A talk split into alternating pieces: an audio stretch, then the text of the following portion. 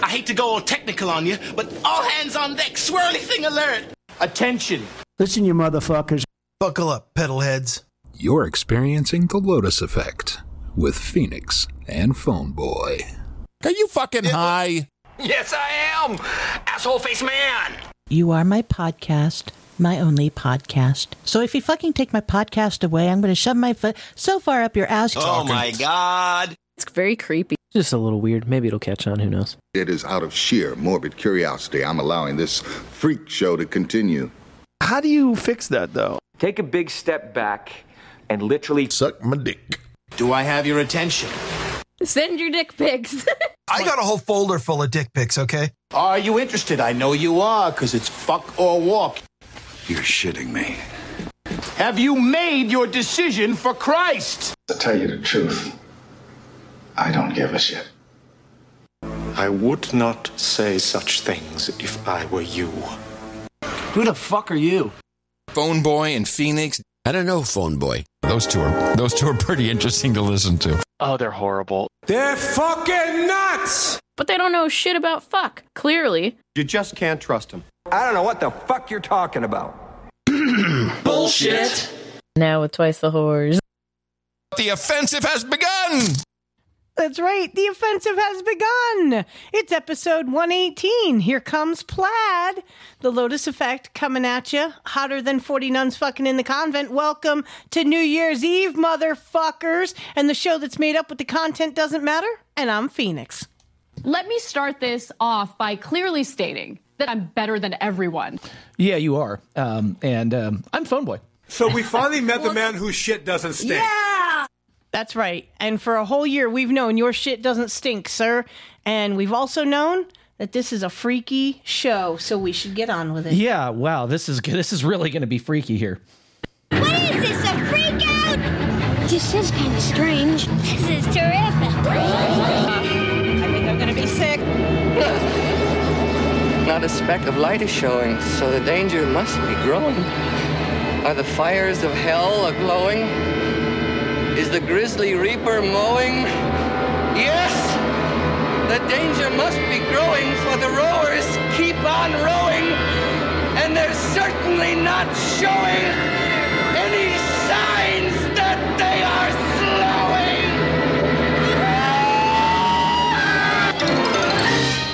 slowing. We're there. I just had an orgasm. Well, apparently that's how the Lotus affects Sir Bemrose is he has an orgasm. But however or wherever it affects you, thank you for your courage and for propagating the model of the Podfather himself. And if you're new to the No Agenda family, well, welcome, and here's how it works. Benjamins and boostergrams. We are a value for value podcast, which means whatever value you get from the shenanigans and shit you hear come out of our mouths, give it back to us in either your time, your talent, or your treasure. And some ways that you can do that. You can go to lotuseffect.show and click on the green We Like Money button. Send us some of that gold pressed latinum, those fiat fun coupons. If your money offends you, we are a charitable organization. We will gladly take it off of your hands. You can also play along in Studio 33, Rideshare Radio, or any other time you want to boost us. You can do so using one of those new Podcasting 2.0 apps. And if you don't have one, then take off all your clothes in a warm environment because it's colder than a well digger's ass today. And go to nudepodcastapps.com. Or if you're shy and you want to stay warm, go to newpodcastapps.com. Get one of those apps that'll let you splash the walls of the Lotus Effect with Satoshis. We love it. And, uh, and we have some uh, we have some boostergrams to read. In fact, some even just came in like right right as we, right, uh, right as we were starting here. So, okay, so we've got uh, so from from, uh, from last night since we did a show on Saturday, there isn't a whole lot of uh, uh, there isn't a whole lot of boostergrams, but we have uh, yeah, so- we're having a three-peat this week. Yeah, exact- Rideshare Radio, our normal show, and live after the big show. Uh, there you go. So we have a Boolysteed uh, coming in with 3333 sats saying delivering drugs with Iggy Pop. I don't know what that was, so we played some other Iggy Pop thing. This is a We played Iggy though; she was happy. Yes. Uh, so uh, NetNed says I'm easy and, and gave us ten thousand sats. I think when I think I need the oh you the executive producer clip if I can actually Yes, you find it. do. Yeah, because uh, and we know yeah. that you're easy NetNed. You're a DLR fan. Jesus Christ. Okay, and then we got then we got uh, we got a couple of boostergrams from Sergio Stars. He says uh, uh, with 333 sats, entertaining and educational, great show. And then he uh, then he also comes in with 420, which is the appropriate amount. Uh, funny intro, yes. Well, we we are, we are a funny intro here, uh, funny pair. Um, but uh, We're something, as has been proclaimed by the Podfather. That's- he even says it in our opening. Those those two are interesting to listen to, and that is the truth. If you've never experienced the Lotus Effect, well, strap in because with it being New Year's Eve, we are loaded and ready to party. yeah, we got. No, I won't say that I um, understand everything, but it was cer- uh, certainly uh, different. And oh, uh, yes, well, well worth a dollar. That's right. It's always well worth a dollar or more if that's what you value it at. So if you want to be part of this Boostergram party, go get yourself a new podcast app that lets you splash the walls with Satoshis. And other ways that you can uh, contribute is you can give us some feedback. I got mail! Yay! And the ways you can do that is you can send us a message on No Agenda Social. He is at Phoneboy at No Agenda Social, and I am at Pheonix at No Agenda Social with a whole lot of stuff after the P H E O N I X because we all know I have a really long name. Kind of goes along with my really long red hair. So if you want to, also, you can send us an email, phoneboy at lotuseffect.show, pheonix at lotuseffect.show. You can send us some snail mail if you want the address. You can hit us up in the back channel. We have plenty of pedal heads that send us physical media, whether it be physical money. They have sent checks like Vox has done this year. You can also send us gifts. We accept that value for value. If you care to share your uh, your stash, because you know what we say around here: don't do drugs without me. And another way you can also contribute, you can call 253 237 3321 and weigh in on our refire topic, which as of the next show, we will be rebranding that. So you can weigh in and let us know what's your New Year's resolution? Do you even have one? Do you believe in them? But call 253 237 3321 and tell us about it. One ringy dingy. Two ringy dingy. Dell Computers, this is Chip. Now, Ernestine and Chip are not standing by, but Google Translate is, and it will mangle your voicemail transcription, and you could end up like a show title. It's happened so many times, it will continue to happen.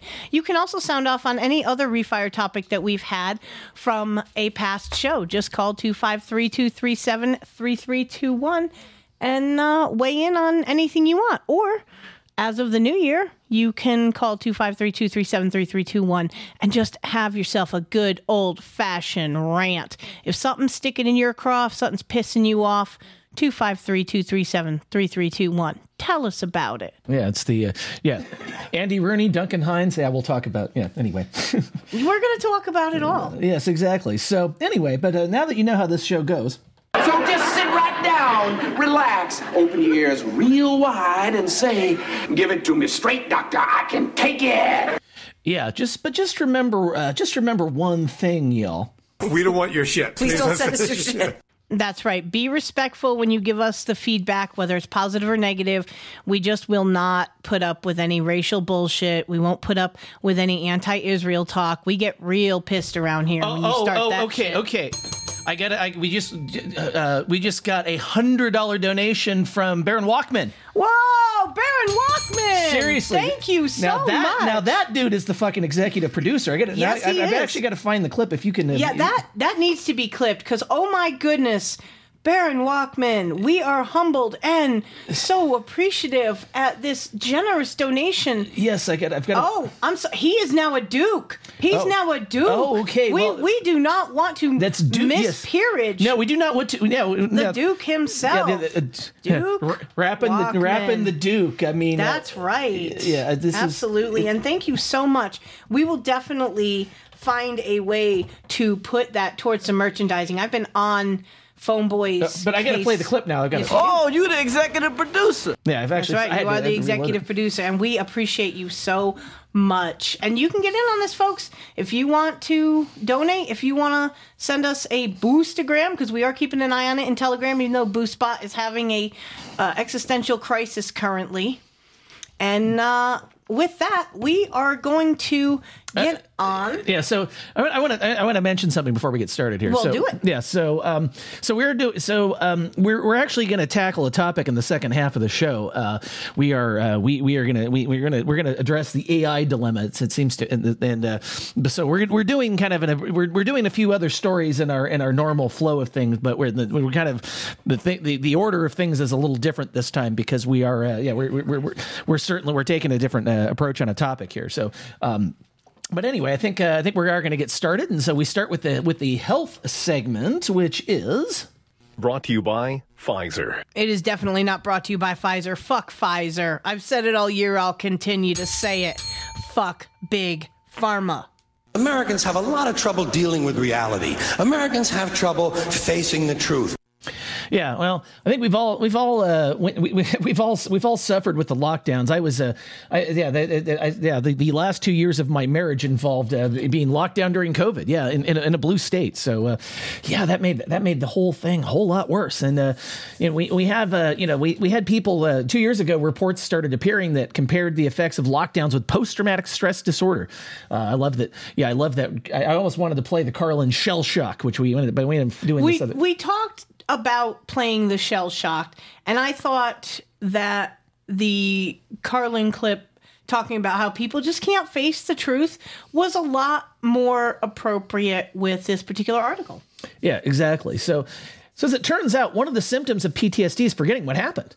It's an evolved trait that helps the human mind cope with terrible things. Our, our brains are good at blocking it out. Yeah, I mean, I trust me, stuff that I've uh, Yeah, one un- word disassociation. yeah, I've been uncovering stuff as I uh, uh, recently, and this is uh, yeah, th- this is uh, you know, it's amazing uh, how how long you can suppress those feelings.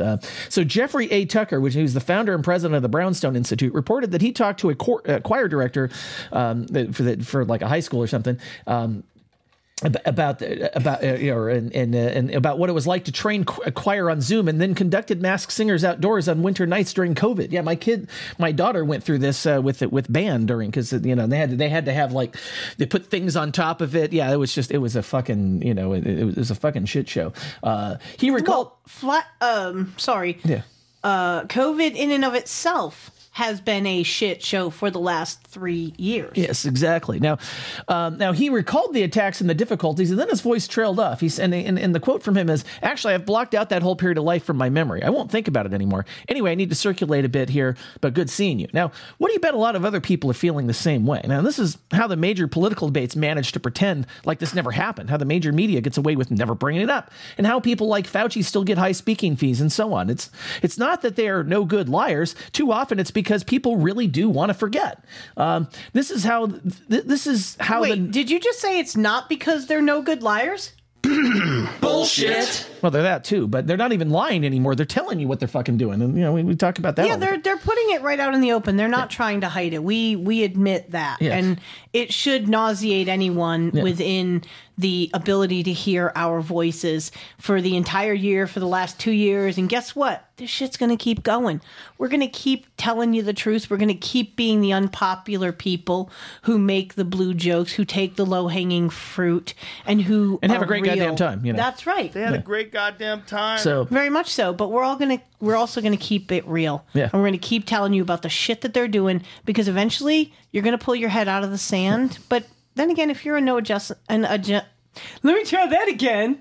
If you're a no agenda listener, your hand your head is probably already out of the sand and out of your ass, and you're on your way to seeing clearly the bullshit that they're slinging and attempt to duck and dodge and make it a better world. Yeah. So now, of course, you wonder. This is this is you know the fact that people want to forget, and I mean this is this is why it's people are. easier than reality. That's why people drink. That's why people do drugs because they don't want to face the reality of what's going on around them. They'd rather either stick their head in the sand or turn a blind eye, or if you are brave enough to face it head on like we are, sometimes you just need to take a step back and crack a beer and say, Jesus fucking Christ, it's worse than I thought. But never stop trudging forward and fighting the tyranny. Now, by the way, the, this this forgetting stuff. I mean, first of all, it's how the number one shared trauma of our lives. I mean, you know, the, the, you know, I mean, I mean, we watched it. I mean, at least it's happened twice, right? We had 9-11, which is a shared trauma, and then we also have got, you know, we've also got COVID, right? And you know, we could go down such an epic rabbit hole over the conspiracy theories that could easily have and be drawn from all of this. We will not do that today. We will spare you fine listeners, but you all know that 9/11 op, yeah, so- Taylor Swift op, yeah, COVID op. Now the now the memories are this is it's a well known feature of child or spousal abuse, which uh, you know the, the the memories are so terrible and grim that the human mind develops the capacity for pretending like it never happened, if only so that life functioning can continue. That's fine, but actually the trauma is still there and feeds other forms of pathologies like substance abuse and attachment disorders and so on. Um, the point of therapy is to come to terms with reality itself and the process of healing. Now, some years ago, a theory developed to explain this and was tested on mice, and I'm going to quote it directly here. Two amino acids, glutamate and GABA, are the yin and yang of the brain, directing the emotional tides and controlling whether nerve cells are excited or, or inhibited, or you calm. Under normal conditions, the system is balanced. But when we are hyper aroused and vigilant, glutamine surges. Now, glutamine is also the primary chemical that helps store memories in our neural networks in a way that they are easy to remember. GABA, on the other hand, calms us and helps us sleep, blocking the action of the excitable glutamate. Now, the most commonly used tranquilizing drug, uh, uh, benzodiazepine, which we've talked about, activates GABA receptors in our brains. So that's interesting. We didn't we? It's called benzodiazepine, just for pronunciation. Yeah, but we we've talked about benzos. We just got done with uh, Hempress Emily M, the kind of crossover show that we did last week, I believe, talked about the dangers of benzos. Yeah, and it, and it seems like that that's kind of what they do. If you when we were because we were looking through some of that stuff, yes, there was a uh, yeah, that that that's one of the things that those drugs do. That's why you that's why you're docile. You, you're basically uh, removed of your uh, you know you're removed of your rage or your memories or whatever. Now. Um, now there, so um, now the, so uh, yeah, and then, the most commonly used tranquilizing drug. Yeah, we already talked about that. One kind, uh, synaptic GABA receptors, works in tandem with glutamate receptors to balance the excitation of the brain in response to external events such as stress. Now the other population, extra uh, synaptic GABA receptors, are independent agents. They ignore the peppy glutamate. Instead, their job is internally focused, adjusting brain waves and mental states according to the levels of internal chemicals such as GABA, sex hormones, and micro RNAs. Okay, that's interesting, right? Extra synaptic. We are seeing this more and more with everything containing this mRNA bullshit since we started with the COVID thing. Tell, fight me. Yeah. Prove me wrong. Yes. So, um, yeah. So the extrasynaptic uh, GABA receptors change the brain state to make us aroused, sleepy, alert, sedated, inebriated, or even psychotic. However, Northwestern scientists discovered another critical role. These receptors also help encode memories of a fear-inducing event and then store them away, hidden from consciousness. Um, now, to test this theory, researchers infused the hippocampus uh, of mice with a, ga- uh, gaboxidol, a drug that simul- uh, stimulates uh, extrasynaptic GABA receptors. The mice were put in a box and given an electric shock. That sounds fun. When the mice were returned to the same box the next day, they played with no memory of what happened the last time they were there. However, when scientists put the mice back on the drug and returned them to the box, they froze, fearfully anticipating yet another shock. Now, the lesson here is that in response to traumatic stress, some individuals, instead of activating the glutamate system to store memories, activate the extrasynaptic GABA system and form inaccessible traumatic memories. Um, it all does indeed feel like PTSD, and it affected no population cohort as traumatically as it did the children. Uh, owed the truth about the trauma, however, and now, and we must have honesty about this. The lies have to stop. We should not tolerate them at all, and the professional liars all need to be removed from their jobs immediately, like that's going to happen. Yeah, but uh, uh, in our own lives, we really do need therapy that comes in the form of friendships, community, and physical fellowship with each other. And, and trust me, this has all helped me sort of uh, get through my my stuff here. Oh, won't somebody please think of the children? Sorry, couldn't resist. Yeah, exactly. Well, give, give a girl a clipboard, right? Uh, sadly, the people who need it most are least likely to get it. And I'm thinking of the many people who are still walking around masked up, fearing getting next to others, and otherwise hiding out in their homes in a sense of terror that something bad from the microbial kingdom is going to attack at any time. Now, the only people who benefit from our mass amnesia are the people who did this to us. And we must remember we got to discuss it. That's why we do it on this show, and we got to seek justice. Um, yeah, I, I, what got me that high? Nothing got me. That. I haven't gotten enough, high enough today. I don't know what's what's going on, but uh, No, you haven't. Sadly, Yeah. It's, it, it it's just ridiculous. Well, I- how you know you're you're not even at that level yet, theoretically. Yeah. But I, I think there is one thing that we can say after that story. Fuck Klaus Schwab. Well, that too. But Just saying. okay. Well, how about how about you play the next clip for the next story though? What's wrong? I need something stronger. Take four red capsules. In 10 minutes, take two more. Help is on the way. Yes. Well, if you don't remember, if you if you've never watched THX eleven thirty eight, I highly recommend it. It has it, it has some great elements in it. Um, We will be doing yeah, so. We will be doing so. Uh, yeah, I can talk. Uh, yeah, I've, I'm between coffee and the fact that yes, the Niners won today. I'm, I'm I'm in a good mood today, and I got you know this is a and yes, and the Eagles lost. But anyway, that's a whole Which different- is even better. that's right. Anyway, but let's let's go on to the story. So, researchers have developed an ingestible capsule which when ingested before a meal vibrates in the stomach, sending signals to the brain to create an illusionary sense of fullness and trick it to stop eating. Now, the new capsule could emerge as a minimally invasive and cost-effective way to treat obesity. Now, researchers from the Massachusetts Institute of Technology tested the new capsule on animals and found that when given 20 minutes before eating, it stimulated the release of hormones that signal satiety and reduced the animal's food intake by about 40%. The results were published in the journal Science Advances. I have a question. How are they anticipating getting this vibrating capsule? Are you not going to have to take more than one of these things? And what makes it vibrate? I'm just wondering how this thing is expected to either stay in your system or, again, what makes it vibrate? There's something very nefarious about this. I just can't put my finger on it. Yes. Now, drinking a glass of water before a meal makes you feel less hungry. Now, this is because when the stomach is full of liquid, the me- mechanoreceptors of the stomach lining send signals to the brain, making you feel satiated. Now, researchers worked on this idea and tested if an ingestible capsule that vibrates within the stomach could artificially stretch the mechanoreceptors and create the same sense of fullness. Now, the research team designed a capsule about the size of a multivitamin, powered by a small silver oxide battery. Right, because that's exactly what you want in your fucking body is a battery. Yes. After the capsule gets ingested, the gastric fluids dissolve the membrane that covers it, completes the electronic circuit, and activates the vibrating motor. Now, during animal trials, researchers noticed that when the device was vibrating, hormone levels closely mimicked the patterns seen after a regular meal. There were no signs of obstruction, perforation, and other negative impacts in the animals, while the pill was in their digestive tract. Now, the pills passed through the digestive tract within four or five days. Okay, so again, I'm, I'm going to ask this question. So, arguably, you're going to have to take multiple of these pills in order to reach the satiety that they're meant for. And what happens because we all know stomach acid is just so phenomenal at eating shit away? Um, is it going to be kind of like when you lick a nine volt, except for you feel it in your stomach? Like you take one of these pills and then you're walking around, all of a sudden it's like, bzz, bzz. Like I, I don't know. I, I'm just I'm having I'm having PTSD over this story. Yeah, I'm also yeah uh, yeah. The, the question well, it says it's a silver oxide battery. That's I think that's what it said. But yes, I don't I don't want any lithium ion batteries in my I, body. I'm sorry though. Again, let's let's point out the fact this is still a battery. B A T T E R Y. Not supposed to be in the body. Okay. I mean, let's not talk about pacemakers because at least those are kind of um, shielded. But this shit's talking about your gastric juices completing the circuit.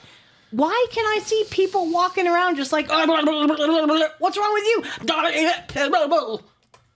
Yeah, exactly. So the, it's, I'm just saying. I'm being melodramatic for comedy, but I'm serious. Like, there's something very wrong about this. Yes. Now, the current version of the pill can vibrate for about 30 minutes after reaching the stomach. Now, researchers plan to extend it for longer periods and test the possibility of activating it and deactivating it wirelessly. Like, you want that in your fucking body? I don't oh, think so. yeah, that's the next fucking thing you knew. What are you doing? Oh, I'm activating the pill in my stomach by Bluetooth. Yeah, exactly. Uh, now, researchers hope the new pill could work as a safer alternative to the current methods of treating obesity when diet and exercise fail. The only reason diet and exercise fail is because your fat ass gives up and stops moving. Well, and, and- you're eating. The, oh, oh, And- and the okay. wrong diet. Pheonix rant. Pheonix rant. Get fucking ready because here it comes, folks. So I'm watching this commercial, and I don't watch a lot of commercials, but when you're watching the sports ball, sometimes there's commercials. And there's this commercial that's got Wanda Sykes talking about Rob Lowe's chocolate craving and the whole Atkins thing. And my brain is just losing its mind screaming because, yeah, you're not consuming sugar with all that candy. You're consuming fake sugar, which is even worse. You want to know how you lose weight on Atkins? You shit yourself to death because the fake sugar makes your stomach upset. And I'm not going to play the diarrhea clip. I'm to I'm I'm gonna shield you all from it, but I'm just saying, you know. Yeah, exactly. So, um, now many existing medical uh, interventions, such as gastric bypass surgery and gastric balloons, are often considered invasive and not widely recommended due to safety concerns. Now, while drugs like GLP-1 ag- uh, agonists can help in weight loss, many of them require injection, making them less convenient and unaffordable for many. Yes, so, so you know, I guess I guess a small machine is probably you know theoretically cheaper than a you know than than whatever you know whatever pharma. But then again, do you want to do you want to ingest a battery? Uh, you know, that doesn't seem like a I, I personally don't. I mean, it's not uh, just not something that jumps out at me like, oh, put this on my bucket list. Let's eat a battery. Yeah, exactly. Well, I think uh, I think we need to put this on our bucket list. You know it's- what? It's battery operated weight loss. Write it down. The key to life is a penis in your asshole. I actually kind of like this story, if I'm honest. So, near Akron, Ohio, an abandoned golf course has been rewilded into a splendid slice of na- of natural rust belt nature that includes a restored section of the now nationally protected Cuyahoga River. Golf courses around the country are being closed faster than they're being opened, and the vast acreage of the fairway is often reclaimed by nature, but not always by native vegetation. With vast tracts of non native grass that's heavily watered, mowed, and sprayed with pesticides containing gradient changes that may not necessarily be conducive to the growth of native species, they can easily become prey for invasive colonizer species. That's why Summit Metro Parks, when they acquired the Valley View Golf Course, knew they had to take an active role in returning the fairway to how it looked before settlers arrived. What are, what are they talking about? Like fucking Mayflower? They make this shit sound like we're going back to, you know, the, the beginning of days. Anyways. So we had to undo the golf course before we could restore the landscape, said Mike Johnson, chief of conservationists at the Summit Metro Park.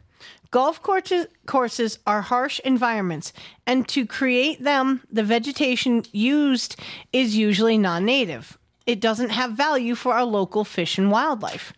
However big the job was, it offered the nonprofit a tremendous opportunity to connect two of its existing properties into a single 1900 acre haven for fish, birds, and native plants.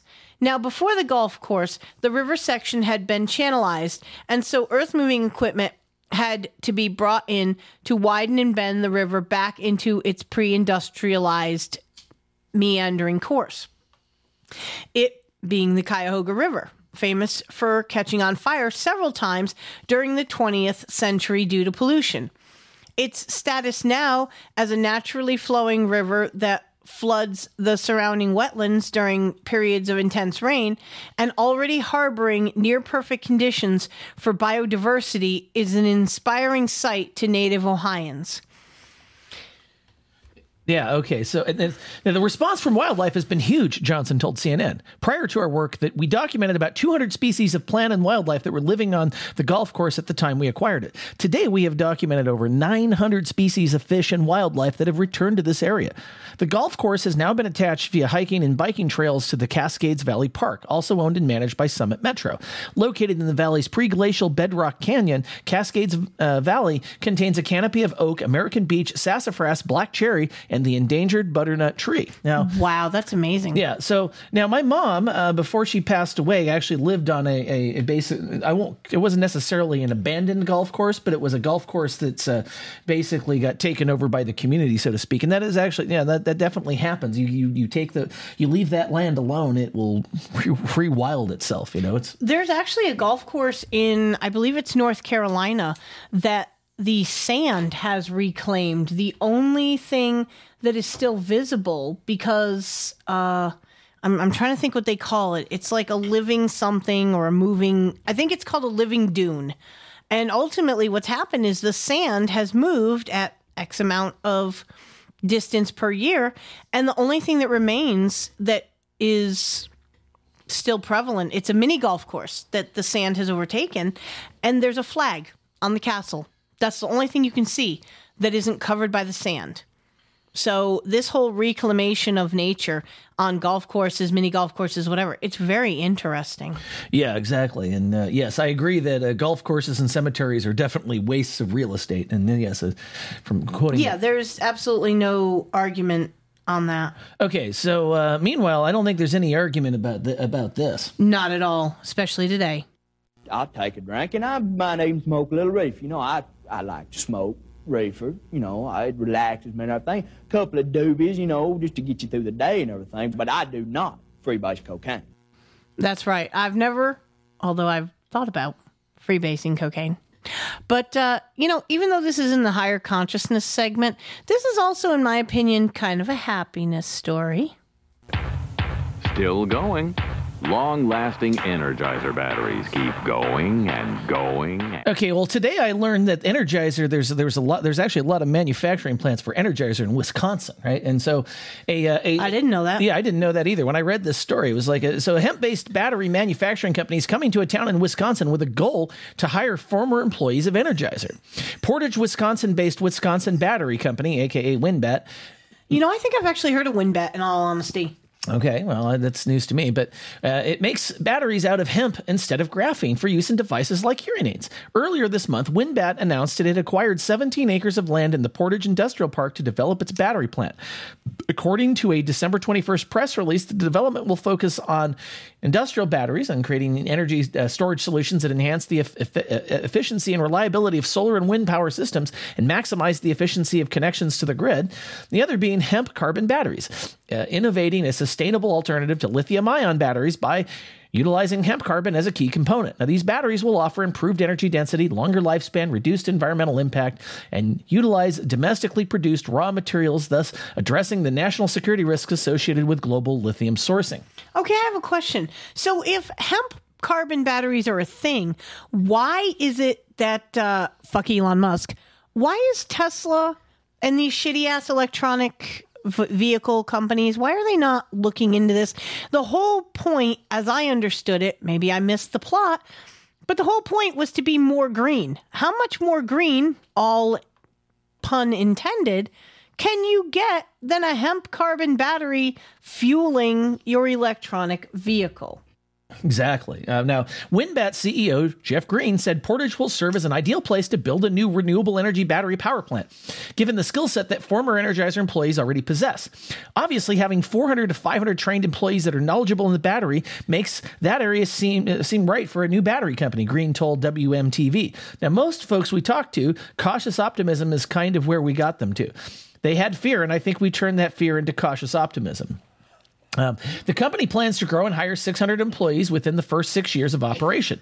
The goal is to start where Energizer left off, creating batteries to be used in hearing aids. The long term goal is to produce two innovative batteries that will offer improved energy density, longer lifespans, and reduced carbon footprint. Now, the company is focusing operations in Portage now, but will consider building another plant in, in Fennimore, where Energizer is also closing down another manufacturing plant. Now, nothing outlasts the Energizer, but hemp may do exactly that. Hemp advocates say that hemp batteries last eight times longer than lithium batteries, outperforming graphene for a fraction of the cost. Battery makers process hemp's woody pulp, form it into uh, carbon nanosheets, which they use to build supercapacitors that behave better than graphene, the industry gold standard. Much of the energy used to extract and process um, the, uh, the battery components like lithium comes from CO2 emitting fossil fuels. Now, replacing graphene for use in batteries is just another way hemp can be used for more sustainable energy. And, you know, That's my fucking point. That is exactly my point. This is why you all have heard me scream and holler and rail against electric vehicles and the fact that their lithium ion batteries are so dangerous. And as a former firefighter, you cannot put these fucking things out. You just have to let them burn out. It is so much more horrible for the environment than the fossil fuel fueled vehicle like my beautiful car. And it's just a massive money grab. This is proof of it. Because if it was all about the environment, if they actually gave a damn about the environment, then they would be using these hemp batteries and not the lithium ion ones with minerals sourced in sandy places by brown children.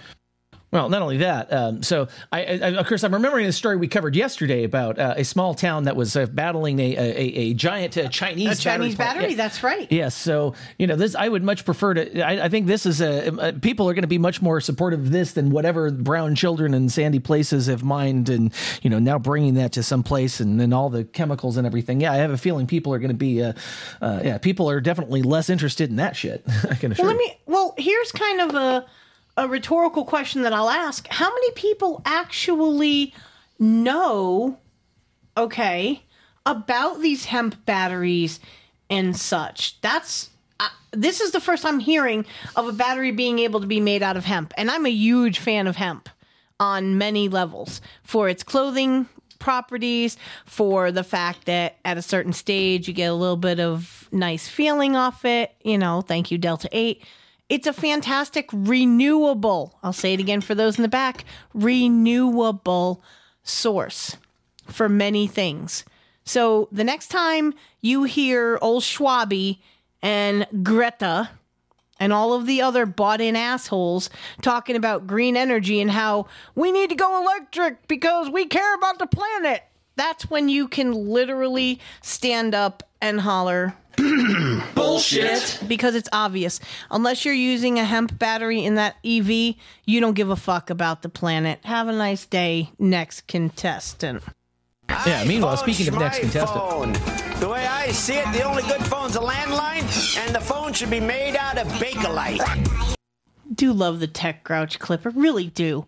And it is time, yes, it is, to talk about. Brought to you by Carl's Jr. Fuck you. I'm eating. So so fuck so, you. We're eating. Yes, we are going to be eating. So, uh, so I, I, okay, I have to tell a story here because I think this Do is. eat. Yeah, because because um yeah, so we had we had we had made a discussion about what we we we, we had planned last night what we're having for dinner. I get a I get a message from you saying um pull out pull out a certain number of I actually said, "Hey, I need you to pull out X number of steaks." Yes, uh, because uh, well, we have some we have some extra guests here in the in the in the studio. This is uh, it's uh, so uh, yeah. th- I think that was that was the big surprise is uh, we Look, in all fairness, okay, and this could technically be toast and jam, but we'll throw it out there now. I was not expecting to wake up this morning to a voicemail, finger quotes, 30 minute voicemail because she forgot how to hang up the damn phone. But I was not expecting to wake up to finding out that one of my very best friends in the whole world, Tigger's Joy, you've seen her in the chat, ladies and germs, is literally the next exit away from my house going, I've got all day. Comes to find out, she has till tomorrow morning that I get to have her in the studio. So, I, as y'all know, I was uh, going out to Nashville because I had that awesome run that picked up like less than two miles from my house that paid decent. Run out to Nashville, get back before it's time to do the show. Where's the downside? So, as I'm coming back through, scoop her up. We run to the store. This woman would not let me pay for a goddamn thing, I want y'all to know. She kept cock blocking me with her bank card. Every time I would go to make a purchase, she would pop that card right in there. I'm like, what are you about? Well, you're feeding me. It's the least I can do. I'm like, I'm feeding you because you're going to be here and that's what you do. Like, cut the shit. But no, she insisted on buying the libations. She insisted on buying the meager amount of groceries that I needed to create this meal, which I know you all are dying with bated breath, like, God damn it, Pheonix, what are you cooking? Get to the point. I'm cooking steak and garlic roasted cauliflower head, which I will give credit to my daughter in law. She actually kind of wanted to know if this was something I could make. Does it fall within the confines of the no sugar, no grain situation? So I went searching for a recipe that I thought would be appropriate. And so that's what we're doing. We're having some sexy ribeye steaks grilled by Mr. PhoneBoy over here. And we're going to have that uh, garlic roasted head of cauliflower. And uh, we'll let y'all know how it is. yeah absolutely. So now meanwhile, this is This is unpalatable. That's how you know you fucked up. Now, Verizon Wireless gave a female victim's address and phone logs to an alleged stalker who pretended to be a police officer, according to an affidavit filed by FBI special agent. What? Yeah, I can't even believe that. Now, the man, Robert Michael No shit. Yeah, Glauner, uh, was later arrested near the victim's home and found to be carrying a knife at the time, according to the affidavit submitted in court last week.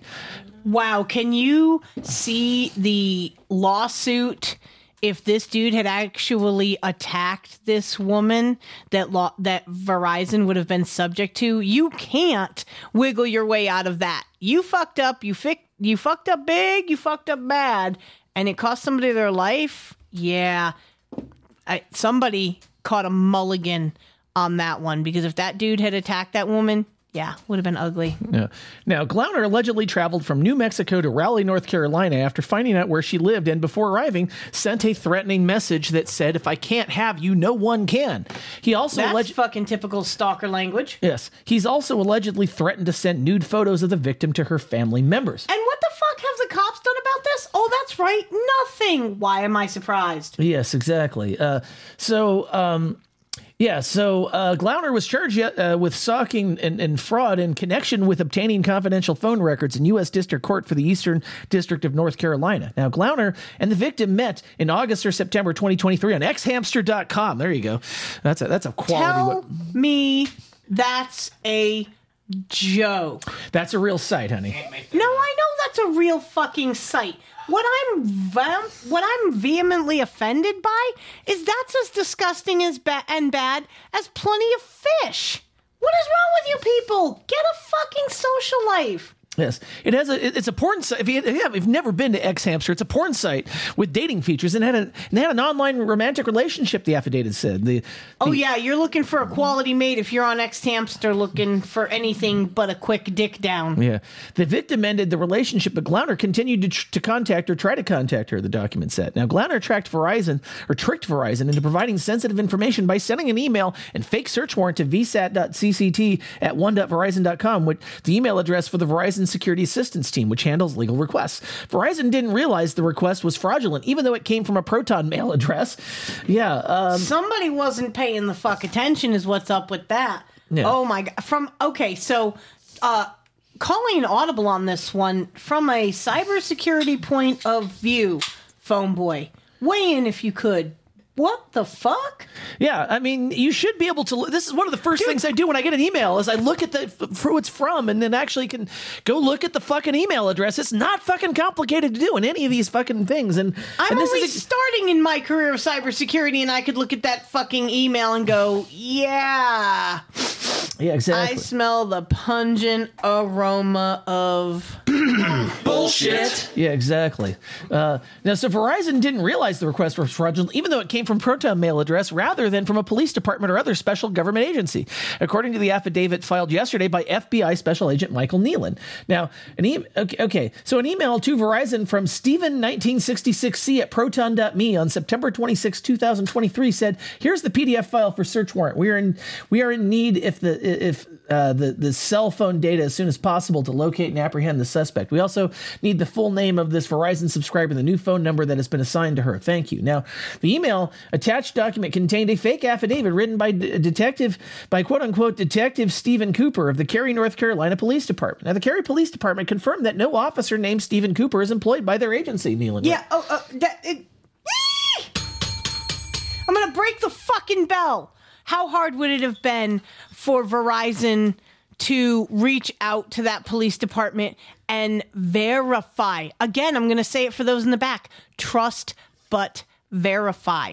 This could have saved them and the victim so much problems. I, I think there's a very clear message here. Don't fucking use Verizon.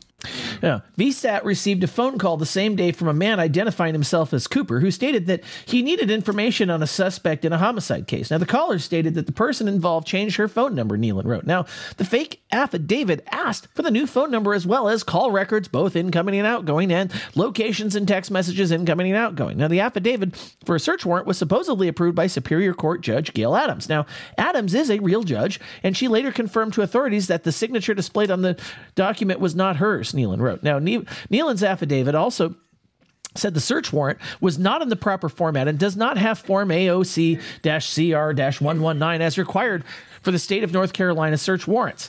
But after reviewing the email and documents sent by Cooper, uh, Verizon provided an address and phone logs. On, on, on October 5th, 2023, Verizon Wireless provided the victim one's phone records, including address and phone logs, to Glauner, according to Nealon's affidavit. Verizon's website says that the Verizon Security Assistance Team ensures that court orders, search warrants, and subpoenas and other legal demands served upon Verizon are processed confidential confidentially and in compliance with all applicable law. Apparently, the fuck not. Yes. So the VSAT will only accept valid legal requests, a subpoena, court order, or search warrant for records. The VSAT webpage says clearly, Again, clearly not true. clearly bullshit. as we s- Holy flying fuck. Okay, so let's just take a step back for a second. This Cooper dude, or whatever, this dude's facing so many fucking charges impersonating a police officer, fraud, forgery. This dude is not going to see light of day for a hot minute. And I say, karma be damned. This idiot. And shame on Verizon. Again, don't use Verizon. Fuck Verizon. Because when you're going to do something so stupid as not double check on matters that are that damn important, your ass deserves the biggest lawsuit that you will receive, I assure you. Yeah, exactly. Yeah. But in the meantime, speaking of bullshit,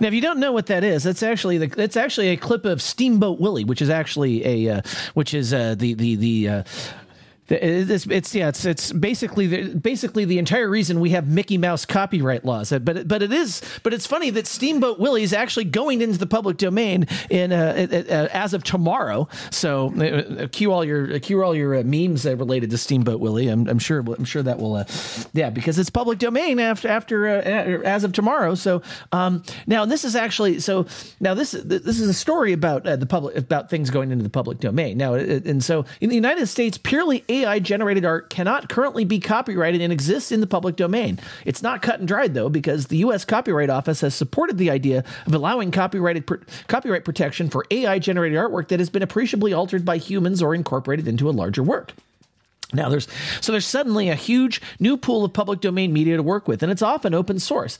As in, many people share the prompts and recipes used to create the artwork so that others can replicate and build on them. The spirit of sharing has been behind the popularity of the Midjourney community on Discord, for example, where people typically freely see each other's prompts. When several mesmerizing AI generated spiral images went viral in September, the AI art community on Reddit quickly built off the trend since the originator detailed his workflow publicly. People created their own variations and simplified the tools used in creating the optical illusions. And it was a good example of what the future of an open source creative media or open source generative media landscape might look like, to just to play with a few terms. Now- yeah, Adam's gonna have a fit over this shit. There are two important points here. Now, first, that the current, admittedly tentative status of generative AI creations as being outside the copyright system means that many of them, perhaps most, are available for anyone to use in any way. Generative AI could drive a massive expansion of the public domain, acting as a welcome antidote to constant attempts to enclose the public domain by reimposing copyright on older works. For example, uh, yeah, uh, fucking Disney. Yeah, fuckers. We hate Disney. Mickey- Disney's bad. Yes, uh, Mickey Mouse co- Mickey Mouse copyright laws. It's you know, there's always that. Exactly. Yeah, that's I've, I've that's one of my fa- that's one of my favorite phrases. I've, I've, written it down as a, as a as a thing here. Now this now this the second point is that without the shackles of copyright, these creation uh, creations can form the basis of collaborative works along uh, uh, among artists willing to embrace that approach and to work with this new technology in new ways. You know, kind of like we do in podcasting 2.0. Uh, that's a really exciting possibility. It's been hard to implement without recourse to legal approaches like Creative Commons. Although the intention there is laudable, most people don't really want to worry about the finer points of licensing, not, not at least out of the fear that they might get it wrong and be sued by the famously litigious copyright industry or you know companies like Disney. Right, a situation in which uh, generative AI creations are unequivocally in the public domain could unleash a flood of pent up creativity. Unfortunately, the status of AI generated artworks is already slightly unclear. We can expect the copyright world to push hard to exploit that opening and to demand that everything created by computers should be locked down under copyright for decades, just as human inspiration generally is from the moment it is, it is in a fixed form. Artists should enjoy this new freedom to explore and build on generative AI images while they can. It may not last. Now, I I find this. Um, you know that this is there's another angle to this that I don't that, that this wasn't in this story, but you know the reason why the media companies are probably trying to push for this stuff is because they're planning to use generative AI to create this these you know fucking more fucking entertainment for people, right? Well, they're going to have to because of the fact that they keep having these writer strikes and these actor strikes. And the actors are not happy because they're already trying to use their images without permission, which is causing lawsuits. I mean, you don't want to spend the money, but you expect to be able to use the talent. That's not how this shit works. Yeah, not exactly. But uh, meanwhile, uh, here's how this works. Humanity was incapable of solving even its most basic problems, like garbage, which had been stacked for centuries. This story irks the shit out of me, and it will probably irk the shit out of you as well. Girls will be boys and boys will be girls. It's a mixed up, muddled up, shook up world. Okay, so a video by transgender actress Tommy Dorfman in which she accuses Delta Airlines employees of intentionally misgendering her quickly went viral and sparked a fiery debate on social media. Dorfman, who played Ryan Shaver in the Netflix drama series 13 Reasons Why, uh, I've never heard that, came out as a transgender woman in 2021. The 31 year old actress shared a roughly 30 second clip to her TikTok over the weekend showing part of the altercation. In the video, Dorfman said that while at LaGuardia Airport in New York City, several Delta employees, including one she identified as Tristan, intentionally misgendered her multiple times. This is the now this, is the quoting from the social media post she made. Now, when you try to advocate for yourself at Delta and are met with even more transphobia and the threats of being arrested at LaGuardia, D- uh, Dorfman said in the post, which included the video part of the incident. Now, Tristan, the employee, said he was fine with me posting this. Didn't realize it was condescending to flag a human rights violation after another employee misgendered me incessantly. Now, in the video, Dorfman confronts one employee saying, And what about when a Delta employee misgenders you intentionally? The employee responds that it wasn't intentional. You're being condescending, the employee said to Dorfman in the video. And if you want, the, if you want to continue, I have, I'll have Port Authority escort you out of the building right this moment. If you want to play that game with me, which if you'd like to continue three days before Christmas, I really don't mind. Now, commentator Colin Rugg shared Dorfman's TikTok video of the incident on X, formerly known as Twitter, uh, uh, formerly known as TWTTR. That's how long I, that's how long I've been on it. Uh, so uh, Tuesday evening, where the viral uh, post amassed more than seven million views and more than forty-five 500 comments in a few hours.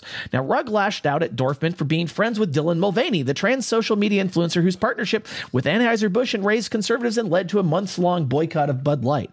Yeah, exactly. So, you know, Delta's trying to avoid that whole boycott thing as well by just calling out the bullshit, in my opinion. Yes. So now, uh, this, so this is so so this was Rugg's post on uh, on, on X, I believe. Uh, uh, so new Delta uh, empl- new Delta employee fed up with the pronoun police and threatens to kick man out of LaGuardia Airport who whined about being misgendered. Rugg said in the X post, "Give this man a raise. Wasn't intentional, but if you take it personal, that's okay." The person in the video, a friend of Dylan Mulvaney, shared it to TikTok in an effort to expose the employee, but it backfired miserably. And there was a lot of other similar responses to this whole thing. it is, um, but yeah yeah, that, it's. I mean, you know, here's. I, you know what? Whether it makes me unpopular or not, I stand behind the Delta employee that said, "Get the fuck over it," because that's ultimately what needs to happen. Okay, there. It. This is so new to expect that everyone as soon as this becomes a thing like oh everybody's misgendering everybody else guess what for years and years and years. If you look like a dude, if you have a dick, you're a he, you're a him, you're a sir. Same along the thought process. If you have boobs, you're a she, her, ma'am. So, yeah, okay, just because you slap some fucking lipstick on and do your hair up real pretty. You think you look all cutesy there, Dorfman. You don't. You look like a fucking joke. You are a fucking joke. And I wish they hadn't let your ass fly.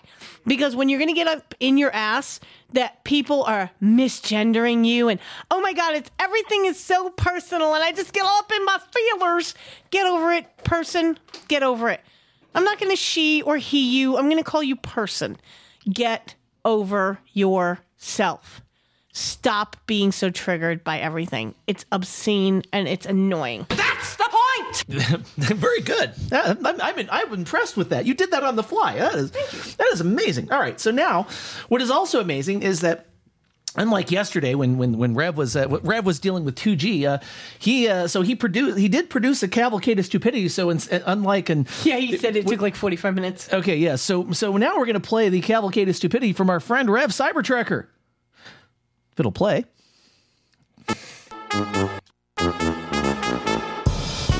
Heidi ho, pedalheads, and welcome to Sir Reverend Cybertrucker's Cavalcade of Stupidity. The Money Shot Cosmonauts consists of Spaff and pretty much anybody from the Fump.com that he can trick into appearing on his tracks. And they would probably be hard pressed to tell you what it was that they were drinking when they decided to produce a parody of the entire Dark Side of the Moon album for Christmas. Probably eggnog, though. So, specifically for PhoneBoy, this is The Money Shot Cosmonauts, The North Side of the Pole, Part 4 Red and Green.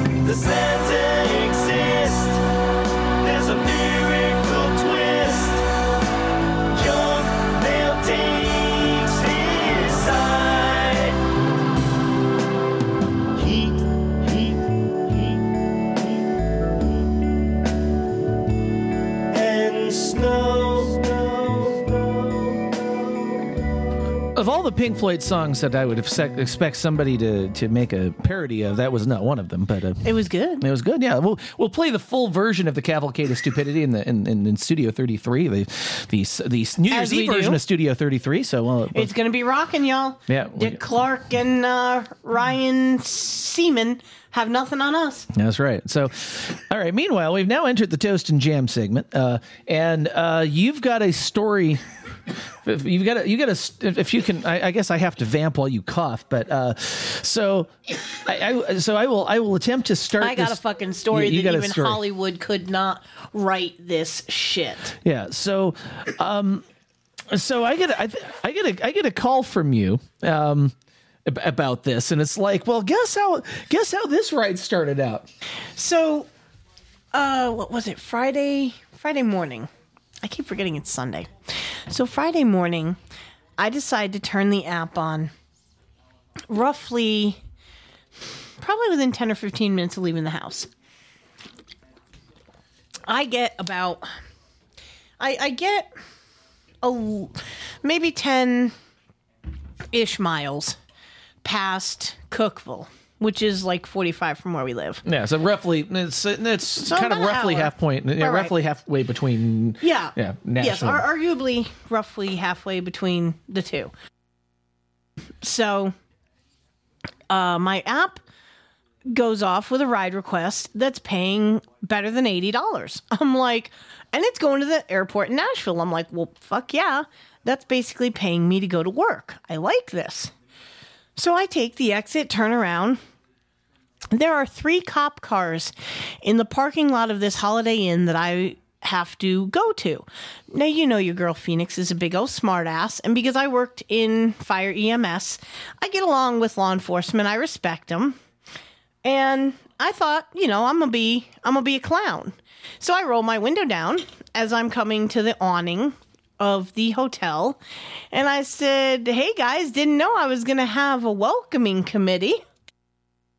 Yeah. The one of the cops laughed.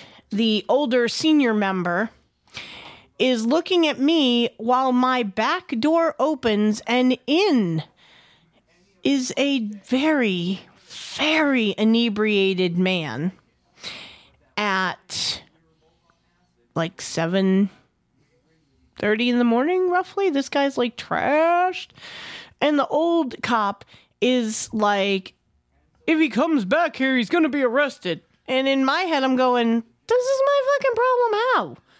So first and foremost by all rights and responsibilities because he was so drunk i could have refused that ride. And the cops could have done jack and shit. Because no driver is required to accept that ride. Because that passenger is so trashed. But I decided, you know what? It'll probably be fine. I've dealt with drunk people before. I used to run the drunk crew in Knoxville. This is not anything new to me. So, excuse me. So they put him in the car. They're going to send his luggage off to the airport. Okay, fine. Again, not my problem. Total SEP. Someone else's problem. So he just he won't shut the fuck up this entire ride. However, the first thing he did promptly after being placed, if you will, into my car was to literally hand me, or moreover, throw a $100 on my front seat, which I promptly collected and set aside. So I got a $100 tip, plus the amount of money that it paid me to bring this guy to the airport. Now, God forbid, I don't know what happened to this gentleman after I dropped him off because, again, I don't have any responsibility once the person is out of my vehicle. And that's not me trying to be an asshole, that's just me being real. But I was completely gobsmacked at the fact that the cops think you can just. And here's the thing he called the lift himself. This wasn't something they did for him, he did it of his own. So I don't know how much they know about the fact that that ride could easily have been refused. And then, yeah, he probably would have ended up in jail. Ultimately, because I had a conflict. Like, do I give the money back to him and just assume that he was just really trashed and didn't mean to, you know, tip me that much money or whatever? But then I got about to thinking about it. And I went, you know, the amount of money it would have cost that man to bail his ass out of jail. Because you know, his ass would have gone to jail. By not refusing that ride and bringing him to the airport, and again, I don't know if he was too fucked up and they wouldn't let him fly, but that's not my problem. But I thought about it and I'm like, you know what? No, I'm actually saving this man a lot of money. He's getting off easy at it costing him a $100 tip for not getting arrested and being brought to the airport so he has a fighting chance to get himself back to Illinois. And I thought about it for a while. Like, does that make me a bad person? And I had plenty of people who I asked that question to that all said, no, that absolutely does not make you a bad person because, yeah, you saved him a shitload of money. He got off easy at a hundred buck tip for what it could have been if he had to bail himself out, go through a court date, all because he was shit faced at like seven, seven thirty in the morning, somewhere around that, and just. I mean, I've watched plenty of these videos. I love uh, as much as it's YouTube. Okay, I understand, but there's a guy on there called Ragical, the Unhallowed Night or something like that and he does all of these cop cam videos. He does commentary on it, and he's just hilarious. He's from, uh, he's he's Dutch, I believe. Yeah, that's what that's what it sounds like anyway. Yeah, Uh, he's he's hilarious. He's he's where I got the term dick flute, and it um it was hilarious. So, long story in short, you cannot write this shit. Like I never expected my day to start with an eighty plus dollar ride and a hundred dollar tip essentially. And the, the rest of the day actually went pretty well. It, it was kind of interesting because I did end up going to Kentucky at one point, and some other stuff didn't quite pan out. But at the end of the day, uh, I I fared pretty good for only working three days plus the ride that I took this morning.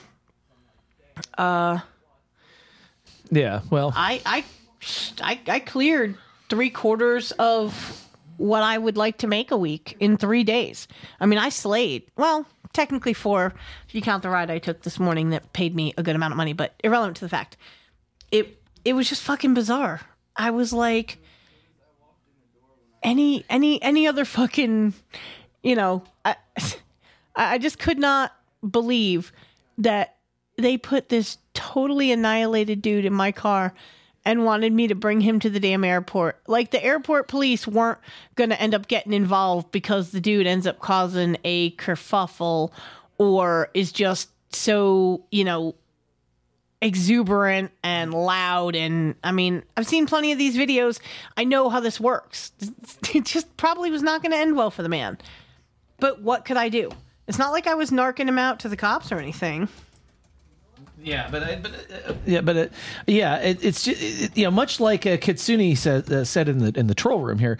Uh, it, it, I think there is uh, uh, yeah the, the, the airlines can can uh, deny boarding if they if you if they, yeah. Oh, I know absolutely. The airlines can deny service and boarding and everything if you're too shit faced. Yeah. And I, I don't know what airline. I mean, I know what airline I dropped him off at, uh, but I don't know when his flight was for or anything. Yeah. Well, as you say, that's that's a whole lot of not my problem, right? Uh, That's exactly what all that is. You you Yeah, it was it was it was a, a totally not my problem and not because I don't give a fuck because I'm not that person. But I have a I have a living to make. I'm not going to personally get involved with a rider because oh, you know, they're probably not going to let him fly and let that sit on my head for the whole day or my heart. Like no. Dude, you made the choice to put that alcohol in your body. You got fucked up like a soup sandwich. Anything that happens after that is is a whole lot of not my problem. Okay? I'm being paid to bring you from this hotel to the airport. I did my job. I have no control over whether you threw $100 on my front seat. I have no control over whether my not picking you up would have meant you probably would have caught a drunken disorderly charge. Like, none of this is my fucking problem. I did my job, and I don't feel bad about it. No, um, certainly not. Now, um, so meanwhile, uh, so I, I have to I have to relay something that was going on during yesterday's show. That if you were Oh my gosh, yeah. yeah. So I had so um, I had we had I had gotten some reports. Uh, some reports came through the back channel that you couldn't go to lotuseffect.chat and actually get to our get to our uh, room where you yeah, know, like everybody, no matter what server they were attempting to Yeah. connect via, or Yeah, I should so- say what way, like phone or computer, whatever. IRC was just like, Yeah, so- nope, nope, nope. Yeah, so so I, I figured I, I so when that when that came to my attention, I'm said, okay, what can I do here? So uh, now now the way we have our show script set up, it's actually like either one of us could do most of the stories, right? That, that, that this is uh, so um, we and sometimes we change off because somebody needs somebody needs a uh, somebody needs a moment uh, like like uh, you know this this you know I don't know we got we got Phoenix Junior here in the studio here, uh, you know they talking to Yeah, we, we have a whole studio full of people. We're not shy about the fact. We have Tigger's Joy. We got Phoenix Jr.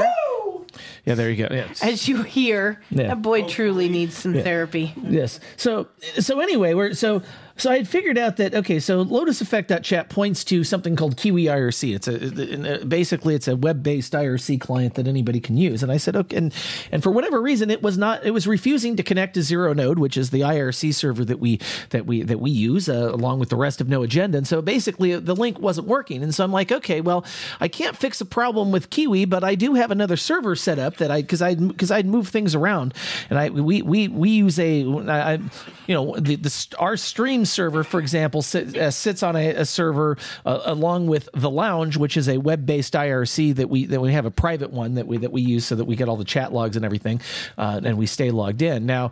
Uh, but I still had the old server and I hadn't decommissioned it yet, so I so I said, well, it still has uh, it's it still has the lounge on it, and I so I I'm quickly I'm doing that. By the way, I'm doing this while the show is going on, right? So I'm I'm I'm getting this reset up. I, I set up a public uh, uh, lounge server. I basically did a uh, yeah, apparently Kiwi is still not allowing people to Yeah. sign in through it. But you created your own. Yes. uh, yes, I, yes, I did. Yeah. So yeah. So basically, yeah. So if you go to the.lotuseffect.chat, it will take you to, um, it- or well, it's, no, it's actually just go to believe you, just, you- you just go to lotuseffect.chat. It'll take you to our public lounge server that you can use to uh, join the IRC. Right. So it's a, so, That's what I was going to say. yeah. Is I, I remember you putting a redirect in at lotuseffect.chat that now goes to our public lounge server. That, that's right. So I've so I've got this set up. So if you go to lotuseffect.chat, you should be able to get in now. Uh, you have to, yeah. The, unfortunately, this is uh, yeah the, the Kiwis having issues, and, and I'm this is uh, and I'm surprised it didn't get noticed at uh, um, you know when when when the big show earlier, but uh, it's something I noticed last night, and and so I was yes I was doing all of this live. Meanwhile, I don't think y'all y'all had no idea what was going on because again we the way we the way we, the way this show is structured and the way I the way the way I've got it scripted out, it's any either one of us can do most of the story. So it's a uh, so she was going and doing it while I was in the background doing all this, and, and, and you know, so I was I was so yes, I basically was uh, yeah, I basically stood up a, a new server for Lotus Effect.chat without any uh, you know d- live during a show. so, uh, but that's how that's how we are you know uh, we joke about the fact that you know it's a big old shit show and it goes off the rails but we actually do know how to be professionals up in this bitch Yeah. you know he can be working on something i can take the baton effortlessly and run with it and it's still a quality product that gets put out to y'all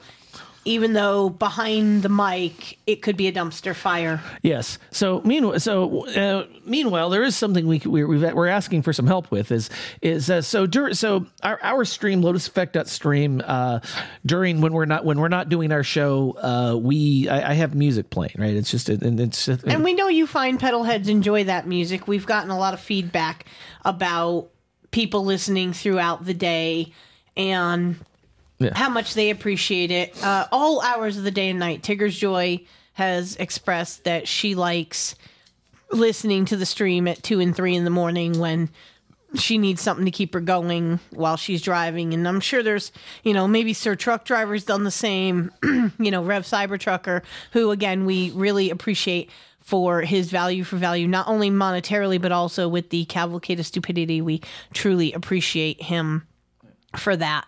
So, Yeah, yeah, but, so, um, so so during the off times, yes, I play music, but I also intersperse some like bumpers, right, just to kind of say you're, you know, you're, it's it's a little breakup Yeah. of the the music. It's a little bit of the music, you sort of station identification kind of shit, right? So, so if you are so inclined, uh, you can you can record your voice, uh, and we can use it. And we can use it as a uh, as a bumper. You can say whatever you whatever nice things you want to say about us, um, you know, or or the stream or whatever. Uh, yeah, just put it in an MP3 and uh, and and send it to phoneboy at lotuseffect.show, and uh, yeah, we and we. Can It's another way you can contribute value back to us is Yeah.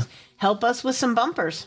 Yes, and another way you can con- uh, uh, um, you, you can actually contribute uh, value is a call 253-237-3321. We've actually opened the phone line, so it'll We so- have, so you will get us live and Yeah. in person. That's right, and unfortunately, we have no voicemails. We have no new voicemails anyway, so I can't play any voicemails. And we talk, we actually kind of talked. Well, maybe we need to have people call 253 237 3321 and provide us with some voicemails. Tell us either Well- rant about something or tell yeah, us I- if, uh, or if you have you have something to say about the topic we're going to cover now. Uh, yeah, I Right. think that, you yeah call in, folks, because we, we well, got- they don't know what we're going to cover, though. Well, uh, you- you're you're going to play the clip that uh, that actually uh, that actually introduces that while we uh, and then we're gonna and then they'll know very quickly what the what the topic's going to be. That's right, I will. But Yeah. I was just going to remind our callers that our refire topic for the day is Do you have a New Year's resolution? Do you even believe in making one? And if so, what is it? Or you can weigh in on any other topic that we've had or the new thing we're doing in the new year. We are once again restructuring and revamping some shit in this particular shit show that we do. And if you want to have a rant, did something bug you over the holidays? Did that one special relative just take it just that much too far and you had to excuse yourself so that you, did not stuff the turkey leg down his neck without him chewing it. Did grandma just not be able to keep her shit together because she got into the eggnog? Do you have a rant that you just need to get off your chest? 253-237-3321 we are here to be your comedy therapists. Yeah, okay, something like that. man. Well, we are conspiracy therapists, but we don't want to take the sh- the uh, the glory from the Podfather and JCD, so we'll just call it comedy therapy. Exactly. Now, meanwhile, I think it's uh, I think we need to get into this next to, to the to the topic for the second half. Yeah, I think we do. I'm trying to think, but nothing happens. Now, um, okay, so uh, if you've li- if you've listened to the Lotus Effect, you realize that we're we're not all we're not all in on AI, right? We we we know No, it's- we hate it. Yeah, we so um, and this is one of those things that's been kind of sitting in my uh, queue for a while to look at. And there's a there's a uh, uh, and, and I'll and I'll uh, read a little bit about it here. Tristan Harris and A- A- Asa Raskin are, are are the co-founders of the Center for Humane Technology, and in the series of clips we're going to play, uh, which is which is a a, a, a t- from a talk that they did called the AI Dilemma. Um, they discuss how existing AI capabilities already pose catastrophic risks to a functional society, how AI companies are caught in a race to deploy as quickly as possible without adequate safety measures, and what it would mean to upgrade our institutions to a post AI world. Now, this presentation is from a private gathering in San Francisco on March 9th, 2023. So maybe maybe some stuff has even changed since then. Uh, with leading technologists and decision makers with the ability to influence the future of large language model AIs. Now, the pre- presentation was given, uh, for historical context, was given before the launch of, of GPT-4, and this is so. Um, we actually have, uh, and, and and it's it, you know they they you know as often with these things there is a they they they actually start with a um, they actually start with this uh, you know they, they, they, they have a they have a clip before they actually get into it, and I think this pretty pretty much sums it up. 50% of AI researchers believe there's a 10% or greater chance that humans go extinct from our inability to control AI. Now, now the, the to, now to the credit of the of this of, of the you know the video, they actually put the they, they in in the uh, you know on the video they had the actual um, you know the question that was asked to 738 researchers between June and August of 2022. Uh, what probability do you put on the human inability to control future advanced AI systems causing human extinction or similarly permanent and severe disempowerment of the human species? That yeah. So I mean that's pretty much what they asked is yeah you're, you're, gonna be fucked? Yeah. And and so now the problem of course with all of this and and, and is is that um, yeah i mean we, we probably are and there's going to be some clips that, that, that from these folks that talk about um, just exactly how fucked we are but you know when in trying to get like normies or people that aren't that that don't know a whole lot about ai to try and understand it um, you know and they're they're trying to trying to articulate this concept of what you know what it is right that they're even that they're even saying is the, the greatest thing since sliced bread. Well um, they talk about this thing called the rubber band effect so in trying to explain it to people because they can't because people just can't get their mind around this shit It was a very curious experience that, that we had trying to explain to record, reporters what was going on. So this was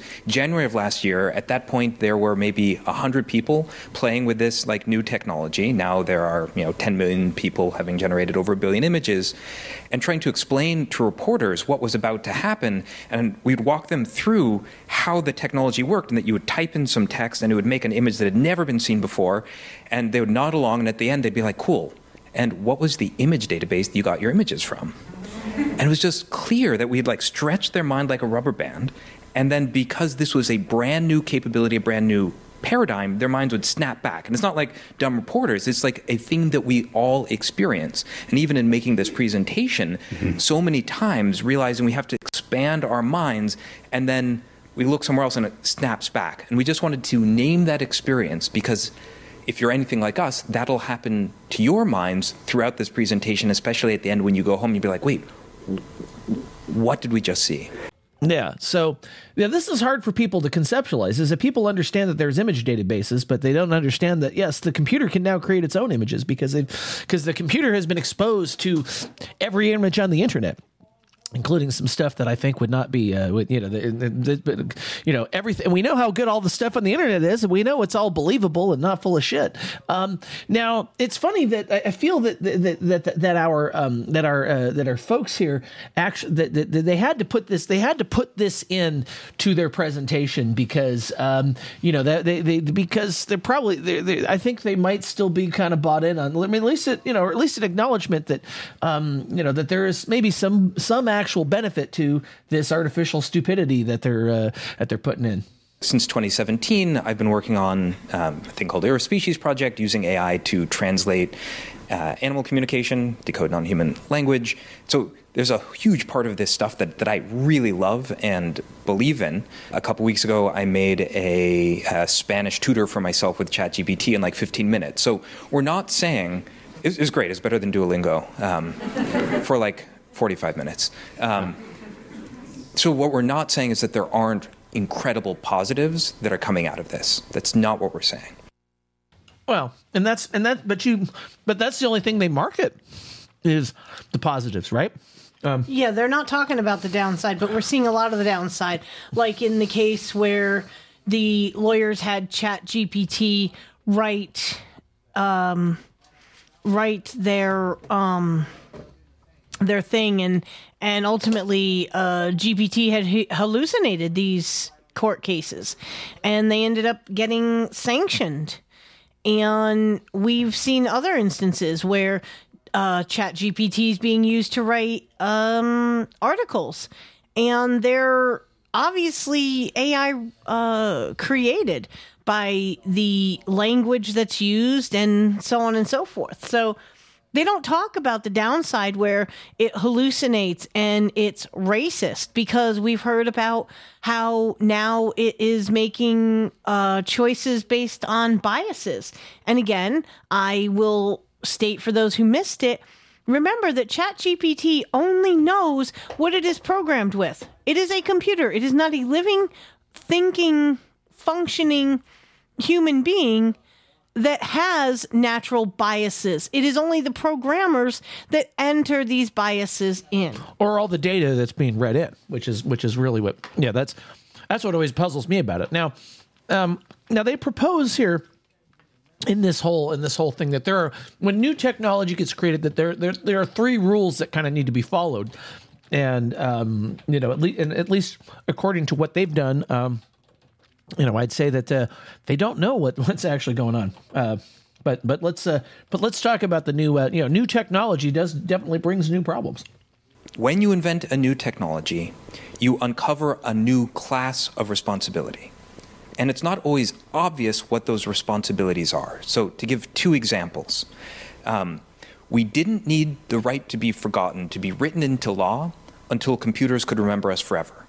It's not at all obvious that uh, cheap storage would mean we'd have to invent new law.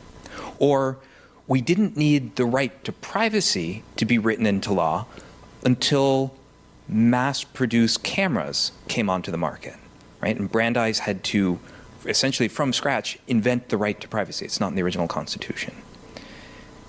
And of course, to fast forward just a little bit, the attention economy, we are still in the process of figuring out how to write into law that which the attention economy and the engagement economy takes from us. So when you invent a new technology, you uncover a new class of responsibility.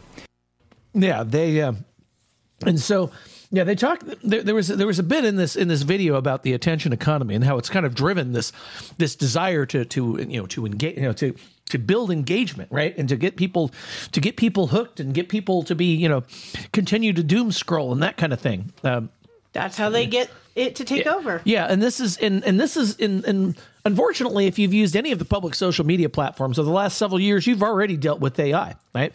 Uh, whether you know it or not. And um, and unfortunately, this this uh, this dri- this has been a driving force, and, and this is where where most of us have already experienced. And they talk about the you know our sort of our first contact with AI.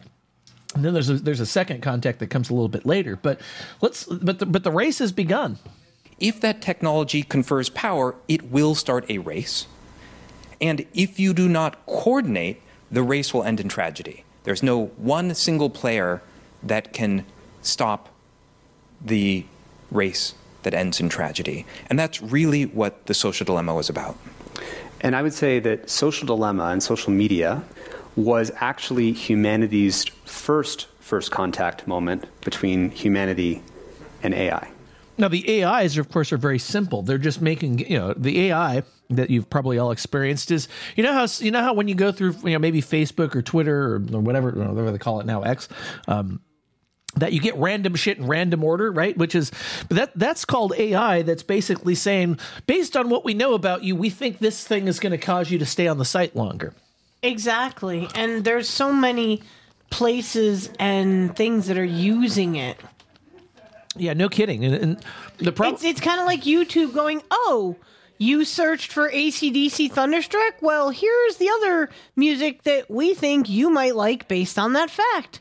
Yeah, exactly. Well, the problem is, is that, and, and of course, this this caused problems for the for the for the for the idiots that tried to implement it. Going, wait a minute, we we expose people to, um, you know, I, I don't know, quote unquote, conspiracy theory uh, conspiracy theory videos.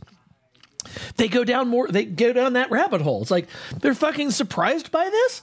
I, I don't get it, but you know there is a. But it, it- but it basically, you know, there's a whole reason we like No Agenda Social, right? Absolutely. There's no fucking algos because yeah, otherwise it basically uh, ruined. Uh, you know, because Twitter was okay till the algos took over.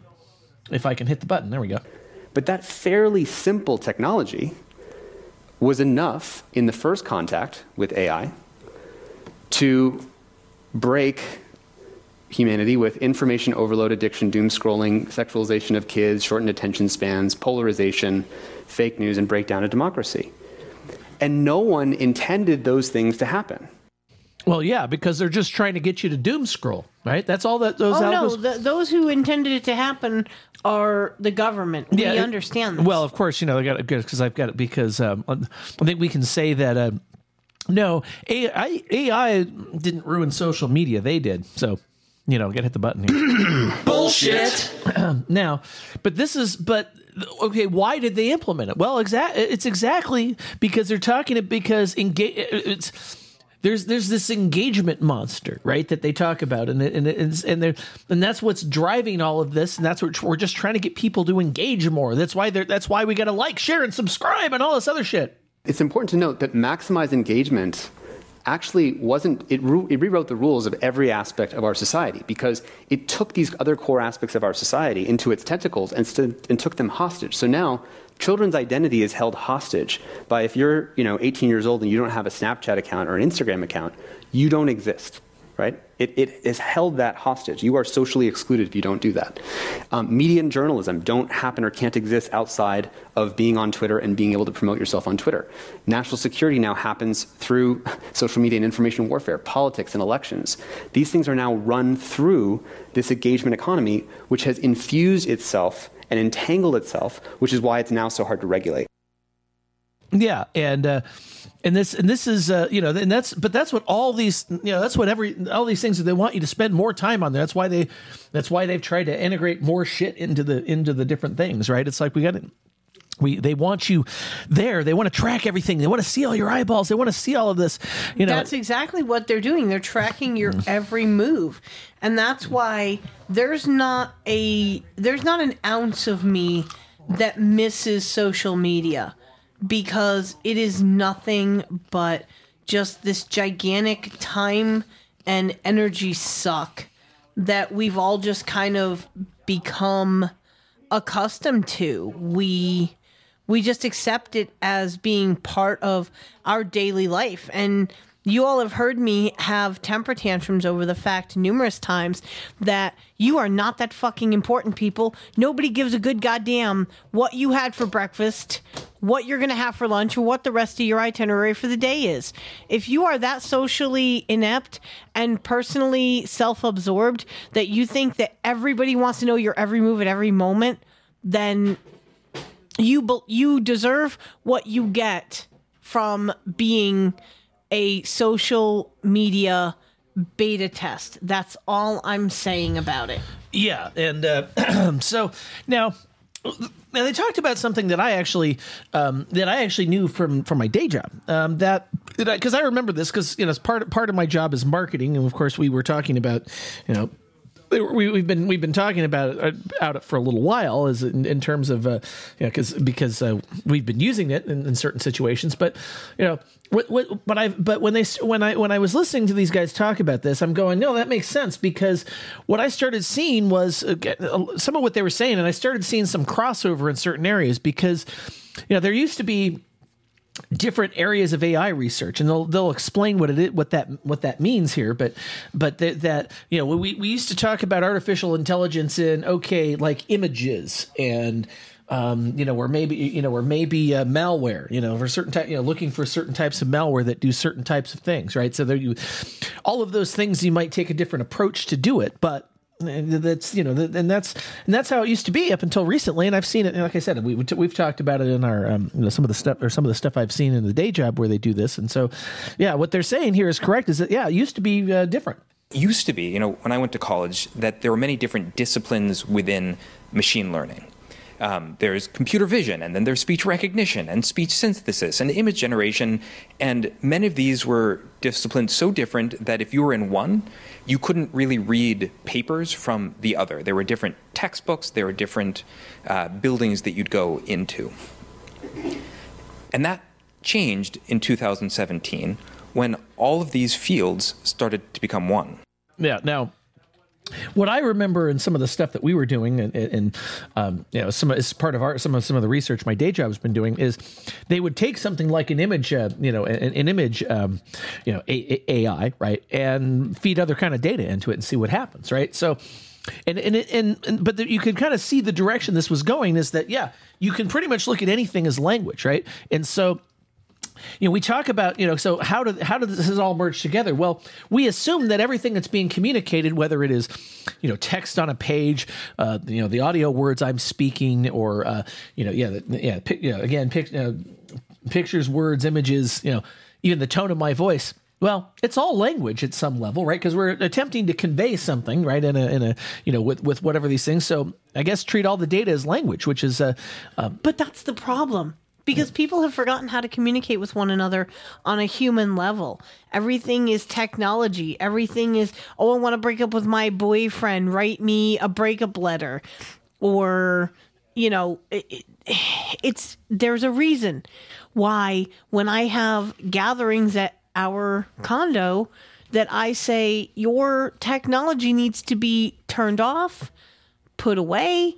I don't care. I don't want to see it in your hand.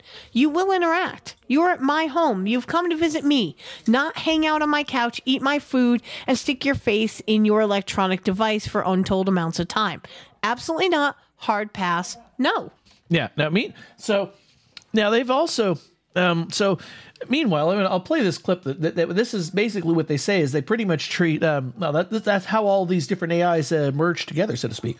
the sort of insight was, and if you want to go look it up, the, the specific thing is called a transformers, was the model that got invented. It's actually very simple. You can write in around 200 lines of code. Um, is that you can start to treat absolutely everything as language. Yes. Um, everything is language, and that makes sense. And it makes it easy because then you don't have to worry about the, uh, you don't have you don't have to worry about, uh, um, you know, it, it- trying to maybe look structure things as certain kinds of data. Because that's always something that, you know, that, that happened in the beginning is you have to, you know, when you have to, to feed an artificial intelligence uh, algorithm, you have to you have to feed it data structured in a certain way so it can consume it and and, and, and understand what you know what what's what right? And, and the, the data gets a you know that's and, and that's uh, that's what uh, you know but but this is but this is where things get interesting because now they they they decided to say okay they could they could they did brain scans on people while viewing things and they had the AI reconstruct what the person was seeing based on fMRI data and it works for videos right? So you can kind of see you know as you, you can act so a computer can can see what your brain is doing right?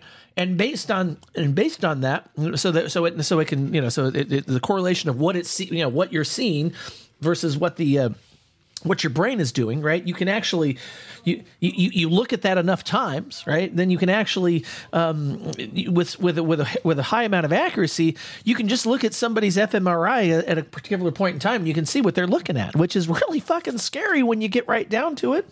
But uh, and this is even this is even worse, you know, in terms of uh, you know things to be scared about. So here they did roughly this. It's a different lab, but roughly the same idea. They had people watch these videos and would try to reconstruct their inner monologue. Um, so here's the video: it's this woman getting hit in the back, getting knocked forward. Okay, and then what did the AI reconstruct?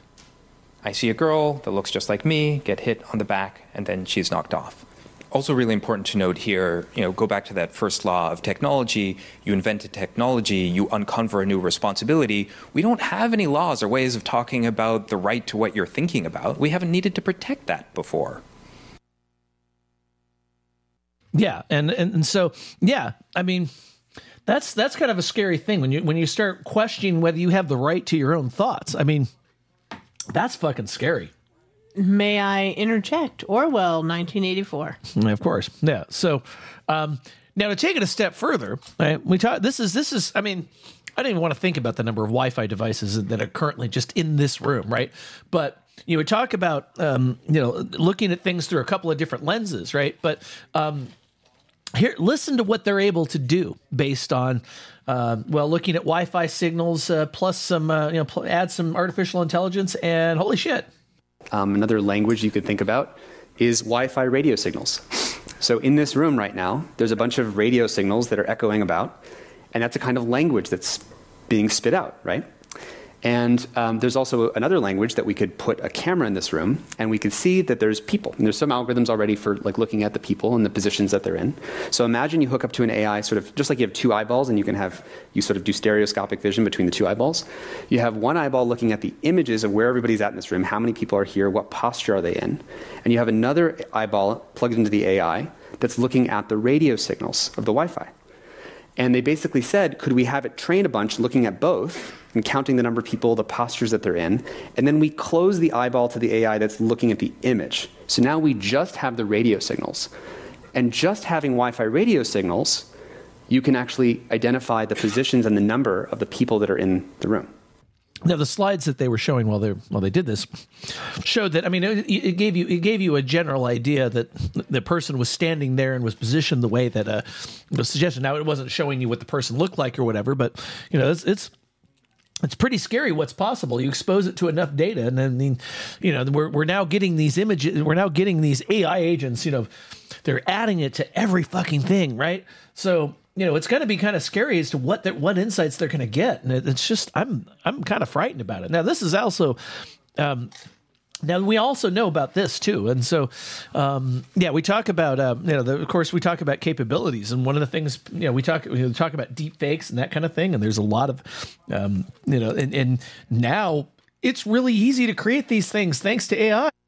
New technology, really out in the last three months, um, lets you listen to just three seconds of somebody's voice and then continue speaking in their voice. So, example, it'll start with the real, and then at that dotted line, it'll switch to the computer auto completing the voice. of people are, in nine cases out of ten, mere spectacle reflections of the actuality of things. But they are impressions. You, you, you can't tell, right? Well, I can actually tell where it switched, but that's just me. Um, but uh, it, but it, but You from- are the Waldo finder. Yes, I am because it looked like because it sounded like just from that little clip that they that something changed. Right now, it wasn't. Play it again. Okay, I'm gonna I'm gonna play this one more time, if I can actually hit it again. New technology, really only out in the last three months, um, lets you listen to just three seconds of somebody's voice and then continue speaking in their voice. So, example, it'll start with the real, and then at that dotted line, it'll switch to the computer auto completing the voice. of people are, in nine cases out of ten, mere spectacle reflections of the actuality of things. But they are impressions. You, you, you can't tell, right? Yes, you can. The background noise went away. Yeah, well, that's yeah. So, yeah, the okay. So you you actually had said something. Yeah. So the back that wasn't I wasn't quite thinking of the background noise, but at the same The time, background noise went away. well, it's it's cleaner. Yeah, exactly. But I, that wasn't I w- I didn't actually had figured out that that was what it was. But that is something. But it, it just feels like it changed. It just something something about it just feels like it changed at, at a certain point, and I could and I could almost feel it. Right. It was kind of a um, it- and it's almost like it went on a different track completely too. Right. So, um, but you know what are the implications of this right? You know we're, we're, we're trying to you know part of what we do sometimes is is part of our you know as part of the you know the the ensuring that only the right people can do or only certain people can do certain things right? You have to know who you're talking to. And when when we can ba- when when uh, ai can basically recreate your voice and recreate and maybe even recreate you visually in a video how do you know who you're talking to? All content based verification breaks this year. You do not know who you're talking to, whether via audio or via video. yeah i mean that's kind of scary isn't it i mean It's extremely scary, and it makes you wonder what the ramifications will be when it comes to like evidentiary shit. Yeah, well, I think this pretty and this pretty much breaks this breaks humanity right here. Our friend Yuval Harari, when we were talking to him about this, uh, called it this way. He said, What nukes are to the physical world, AI is to the virtual and symbolic world. And what he meant by that was that everything humans beings do runs on top of language, right? Our laws our language. Uh, the idea of a nation state, the fact that we can have nation states, is based on our ability to speak language. Religions are language. Friendships and relationships are based off of language. So, what happens when you have, for the very first time, non humans being able to create persuasive narrative? That ends up being like a zero day vulnerability for the operating system of humanity.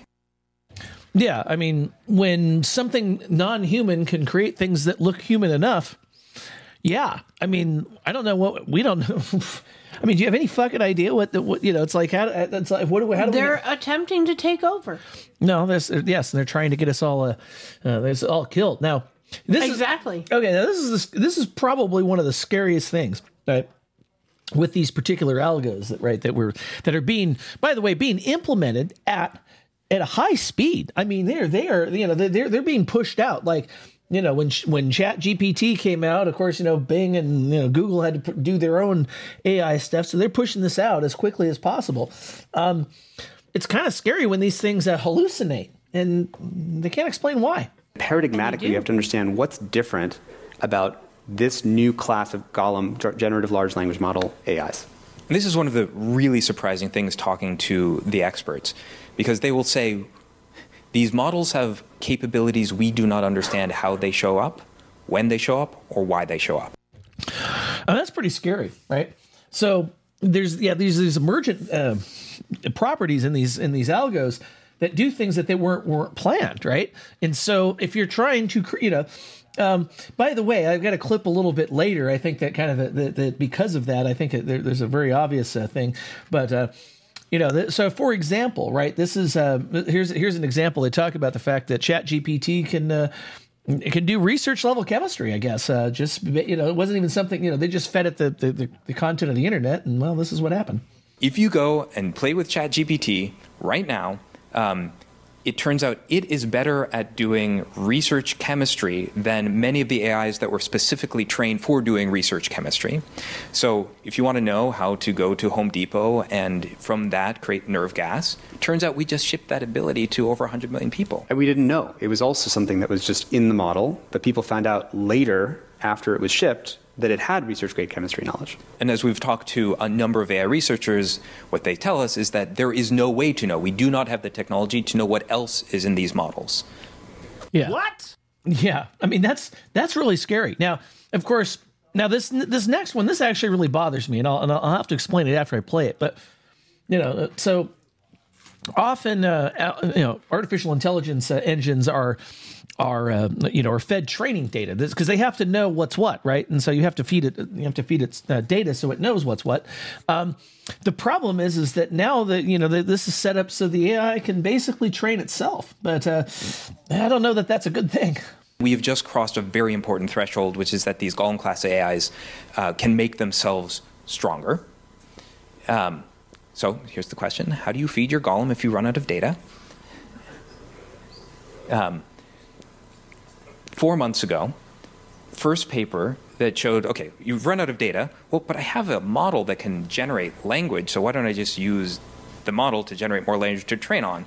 And it turned out that didn't work very well. But four months ago, this group of researchers figured it out. So it spits out a whole bunch of data. It looks at the data, figures out which ones actually make it better, and then uses those to train, and then it can just like do that auto recursively. So, so it has like a test, like, hey, here's this test of a performance on an accuracy score. And then it starts generating its own training data and figures out which kind of training data that I generate for myself, because it's a generative AI, actually makes me better at passing this test. So it's able to create its own training data to make it pass tests better and better and better. So everything we've talked about so far is like on the exponential curve. This, as this starts really coming online, is going to get us into a double exponential curve. Now, here's what here's what frightens me about this. Thinking thinking about this, right? That they're getting better better at passing a test. Well, how uh, uh, does- who is asking the question? Is that the right test to pass? Right? Is is it you know because you know they're saying okay we we we we because we, we we can create all the training data we want, assuming you know if we think our assumptions are correct, if we don't, we we think they're correct, but if they're not actually correct. You know, all you're doing is reinforcing the bad, uh, you know, or reinforcing a bad outcome. I mean, so I'm not sure this is a great thing. I really, really don't think so. But um, no, but again, um, you know, we're all now coming into contact with AI, and, and, and you know, we, we've all kind of encountered it in social media. But uh, you know, now we're talking about the second contact of uh, of AI. Then we start dealing with these Chat GPT things and such. If only a relatively simple technology of social media with a relatively small misalignment with society could cause those things. Second contact with AI that's not even optimizing for anything particularly, just the capacities and the capabilities that are being embedded in entrenched in society enable automated exploitation of code and cyber weapons, exponential blackmail and revenge porn, automated fake religions that I can target, target the extremists in your population and give you automated, perfectly perf- personalized narratives to make the extreme even more Antifa, even more QAnon, you know, whatever thing that you, you know, happens to, to land in you. Uh, exponential scams, reality collapse. These are the kinds of things that come from if you just deploy these capacities and these capabilities directly into society. which is exactly what they're doing now. But I think it's uh, I think it's I think it's really obvious where this is going, right? Is that you know because because obviously they're trying to get uh, they're, they're, the thugs in charge are trying to get us all to uh, agree to their their bullshit demands. Of course they are. And well, I think uh, you know they, they, an AI is definitely a possible solution to that. You guys know the general conceit of AlphaGo, which is that um, you have the AI play itself in Go 44 million times in a couple of hours, and in so doing, it becomes better than any known human player. It turns out a, a lot of AI is now based on this kind of self play idea. Well, here's a new game. You're given a secret topic, I'm given a secret topic. I'm trying to get you to say positive things about my topic, you're doing the same. Whoever gets the other person to do it most wins. Well, to do that, I have to model what you're trying to get me to say, and I have to figure out how to persuade you to say what I want to say. This is not alpha go, this is Alpha Persuade. And this is completely possible with today's technology, and in so doing, it'll become better than any known human at persuasion. This is really terrifying stuff. Yes, it is truly terrifying stuff. Now, how is an how is an AI golem? I think it is a. Uh, I, I think there, there's an acronym that they came up with GLLMN, so generative large, uh, you know, large language uh, you know, model or something. I can't remember what the what what it, what it all stood for, but um, so but yes, and, and the golem is also yeah the ultimate revenge weapon of the Hebrews. Yes, I, I yeah I do remember something about that. So it is interesting that they've that they've kind of used that name for it, but it, the, the acronyms almost work out well enough that it probably does work. Um, so, but what's driving all of these uh, the deployment of this is very quickly it goes back to that thing that um, that basically ruins social media in the engagement economy, it was the race to the bottom of the brainstem. In sort of second contact, it'll be race to intimacy. Whichever agent, whichever you know chatbot gets to have that primary intimate relationship in your life wins. So that's where Alpha Persuade will get deployed. That's where like Alpha Flirt will get deployed. Um, it'll be very effective. yeah because you know people don't know how to interact and and, and you know they're and they're looking for No, they have no social skills anymore. It, it really has uh, just taken it. AI has really taken social skills away from people. It's kind of a use it or lose it situation. Yeah. So um, now, the, here's the thing about trying to to try and do um, come to terms with this. I I, I was kind of surprised because I because I'd gotten through most of the video by this point, and so this was near this was near the end, and and and. Now, I've, I think I've talked to you about this movie that they're going to talk about. This is this is a made-for-TV movie that that that, that exposed every that exposed uh, a large number of people to, you know, the possible dangers of a nuclear war with uh, Russia back in the '80s, right? and uh, it's quite a uh, it's quite a thing here um, that uh, that they that they actually mentioned this and like so but it helped people but it, but because that existed it, it gave people a way to rationalize uh, you know this and hopeful and, and maybe you know try to uh, uh, go a different way with it. But there are also other moments where humanity faced um, an existential challenge and looked face to face in the mirror. How many people here are aware of the film The Day After? Okay, about half of you. It was the largest watched made for TV film in all of human history. Um, it was about um, the prospect of nuclear war, which again was a kind of abstract thing that people didn't really want to think about, and let's repress it and not talk about it, and it's really hard. But they basically said we need to get the United States and Russia and its citizen populations to see what would happen in that situation. And they aired this, it was the largest made for TV film, 100 million Americans saw it. Three years, four years later, in 1987, they aired it to, um, to all Russians. And it helped lead to a shared understanding of the fate that we move into if we go to full scale nuclear war. Yeah, and I think now we had that, and I think that you know, that helped with some of the nuclear de-escalation. But I don't think we have this. You know, I don't know. I, I don't know that who's going to come up with the, you know AI takes over and you know shows everybody just how bad it actually is, and it might make some change. I don't know. I, I don't. Of course, I mean this is this. There's some there's some real uh, you know with, with this it's it's you know that that we that I don't know how we're going to get you know people on the same page as to because everybody's all It's going to take something catastrophic. yeah, so unfortunately, uh, that might happen. The, you know, before we have a, like a day after movie to show what's going to happen, that that um, you know, I'm voting for an EMP. I'm just saying. yeah, exactly. Well, um, now this was a ki- this is the kicker of all of this. That, this should tell you everything you need to know about whether these. Do uh, love a kicker. Yeah, that I think this is. I think this is. And this is the this is the last clip I have to play on this. The Chinese government considers these large language models actually unsafe because they can't control them. They don't ship them uh, publicly to their to their own population. Yeah, they, they quite literally do not trust they can't get their golems to not talk about Tiananmen Square. In the same way that Snapchat is unable to get their ChatGPT, their golem, to not be persuaded into grooming a child. Yeah, and and this and, and that's yeah the grooming a child thing. Yeah, because they because they have this. I didn't pull the clip for this, but they have an example. Um, they had a, they, they were talking about this in the in the in the in the in the video, and there's we'll have a link to the video that you can go watch the whole thing. It's about a, little over an hour. Um, but they show this where they where like Snapchat is basically like showing you know they put some snap they put some thing in snapchat to kind of help people. And uh, what did they do? They actually uh, you know the, the, the, ai basically groom the child and tell them what you know kind of tell them what to expect and do all the you know the candles and all the other stuff you know to, to, to you know make it look like you know make it look like it was something that they wanted to do. But uh, you know whether they should is a separate question you know.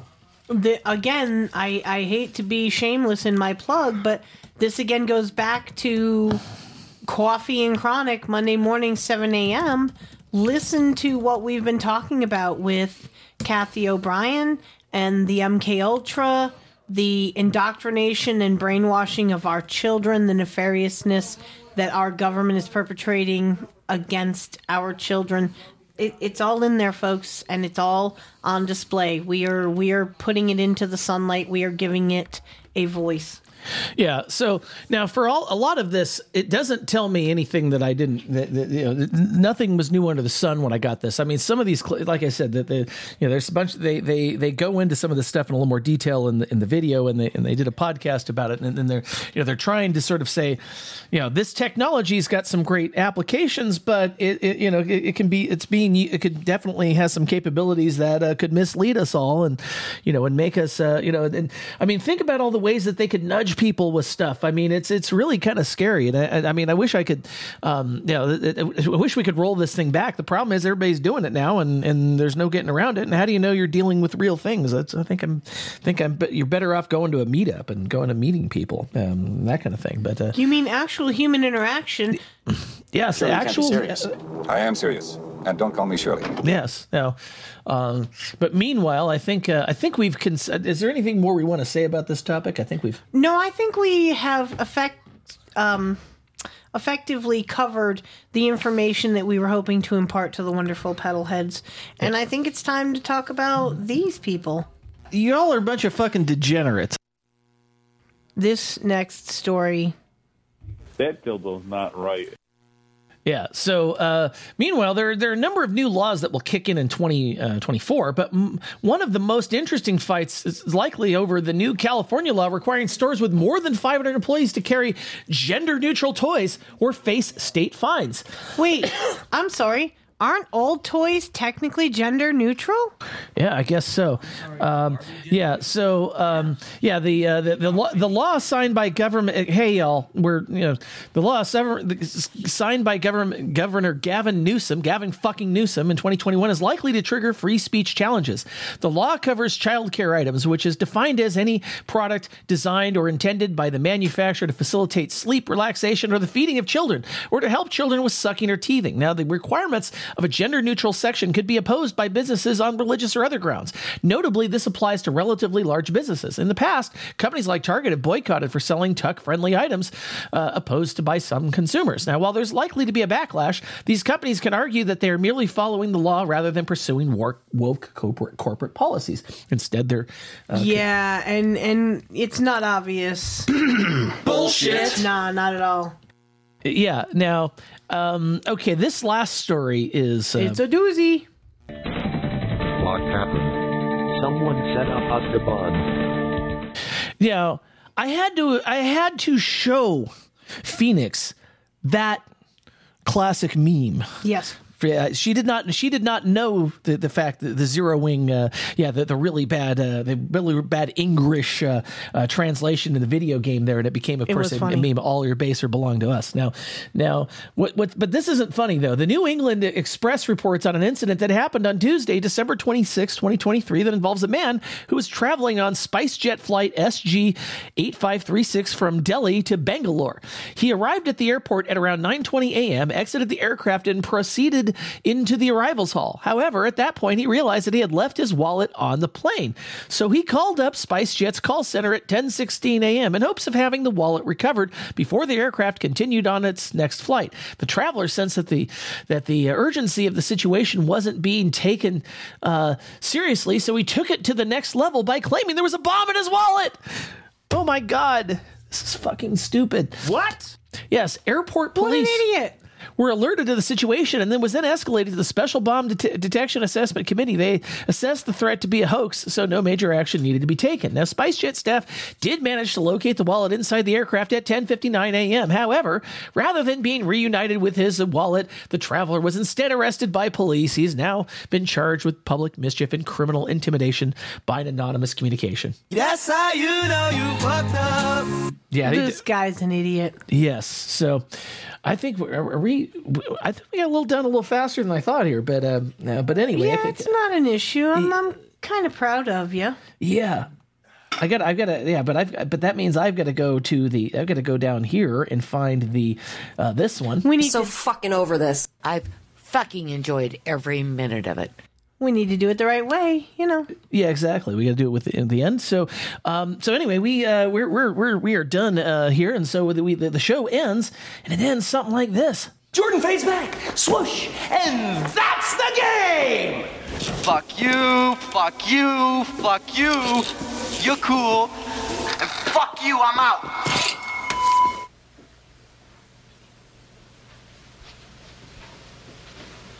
You're still here?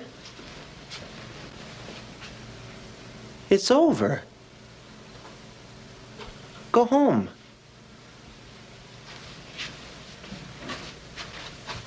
Go.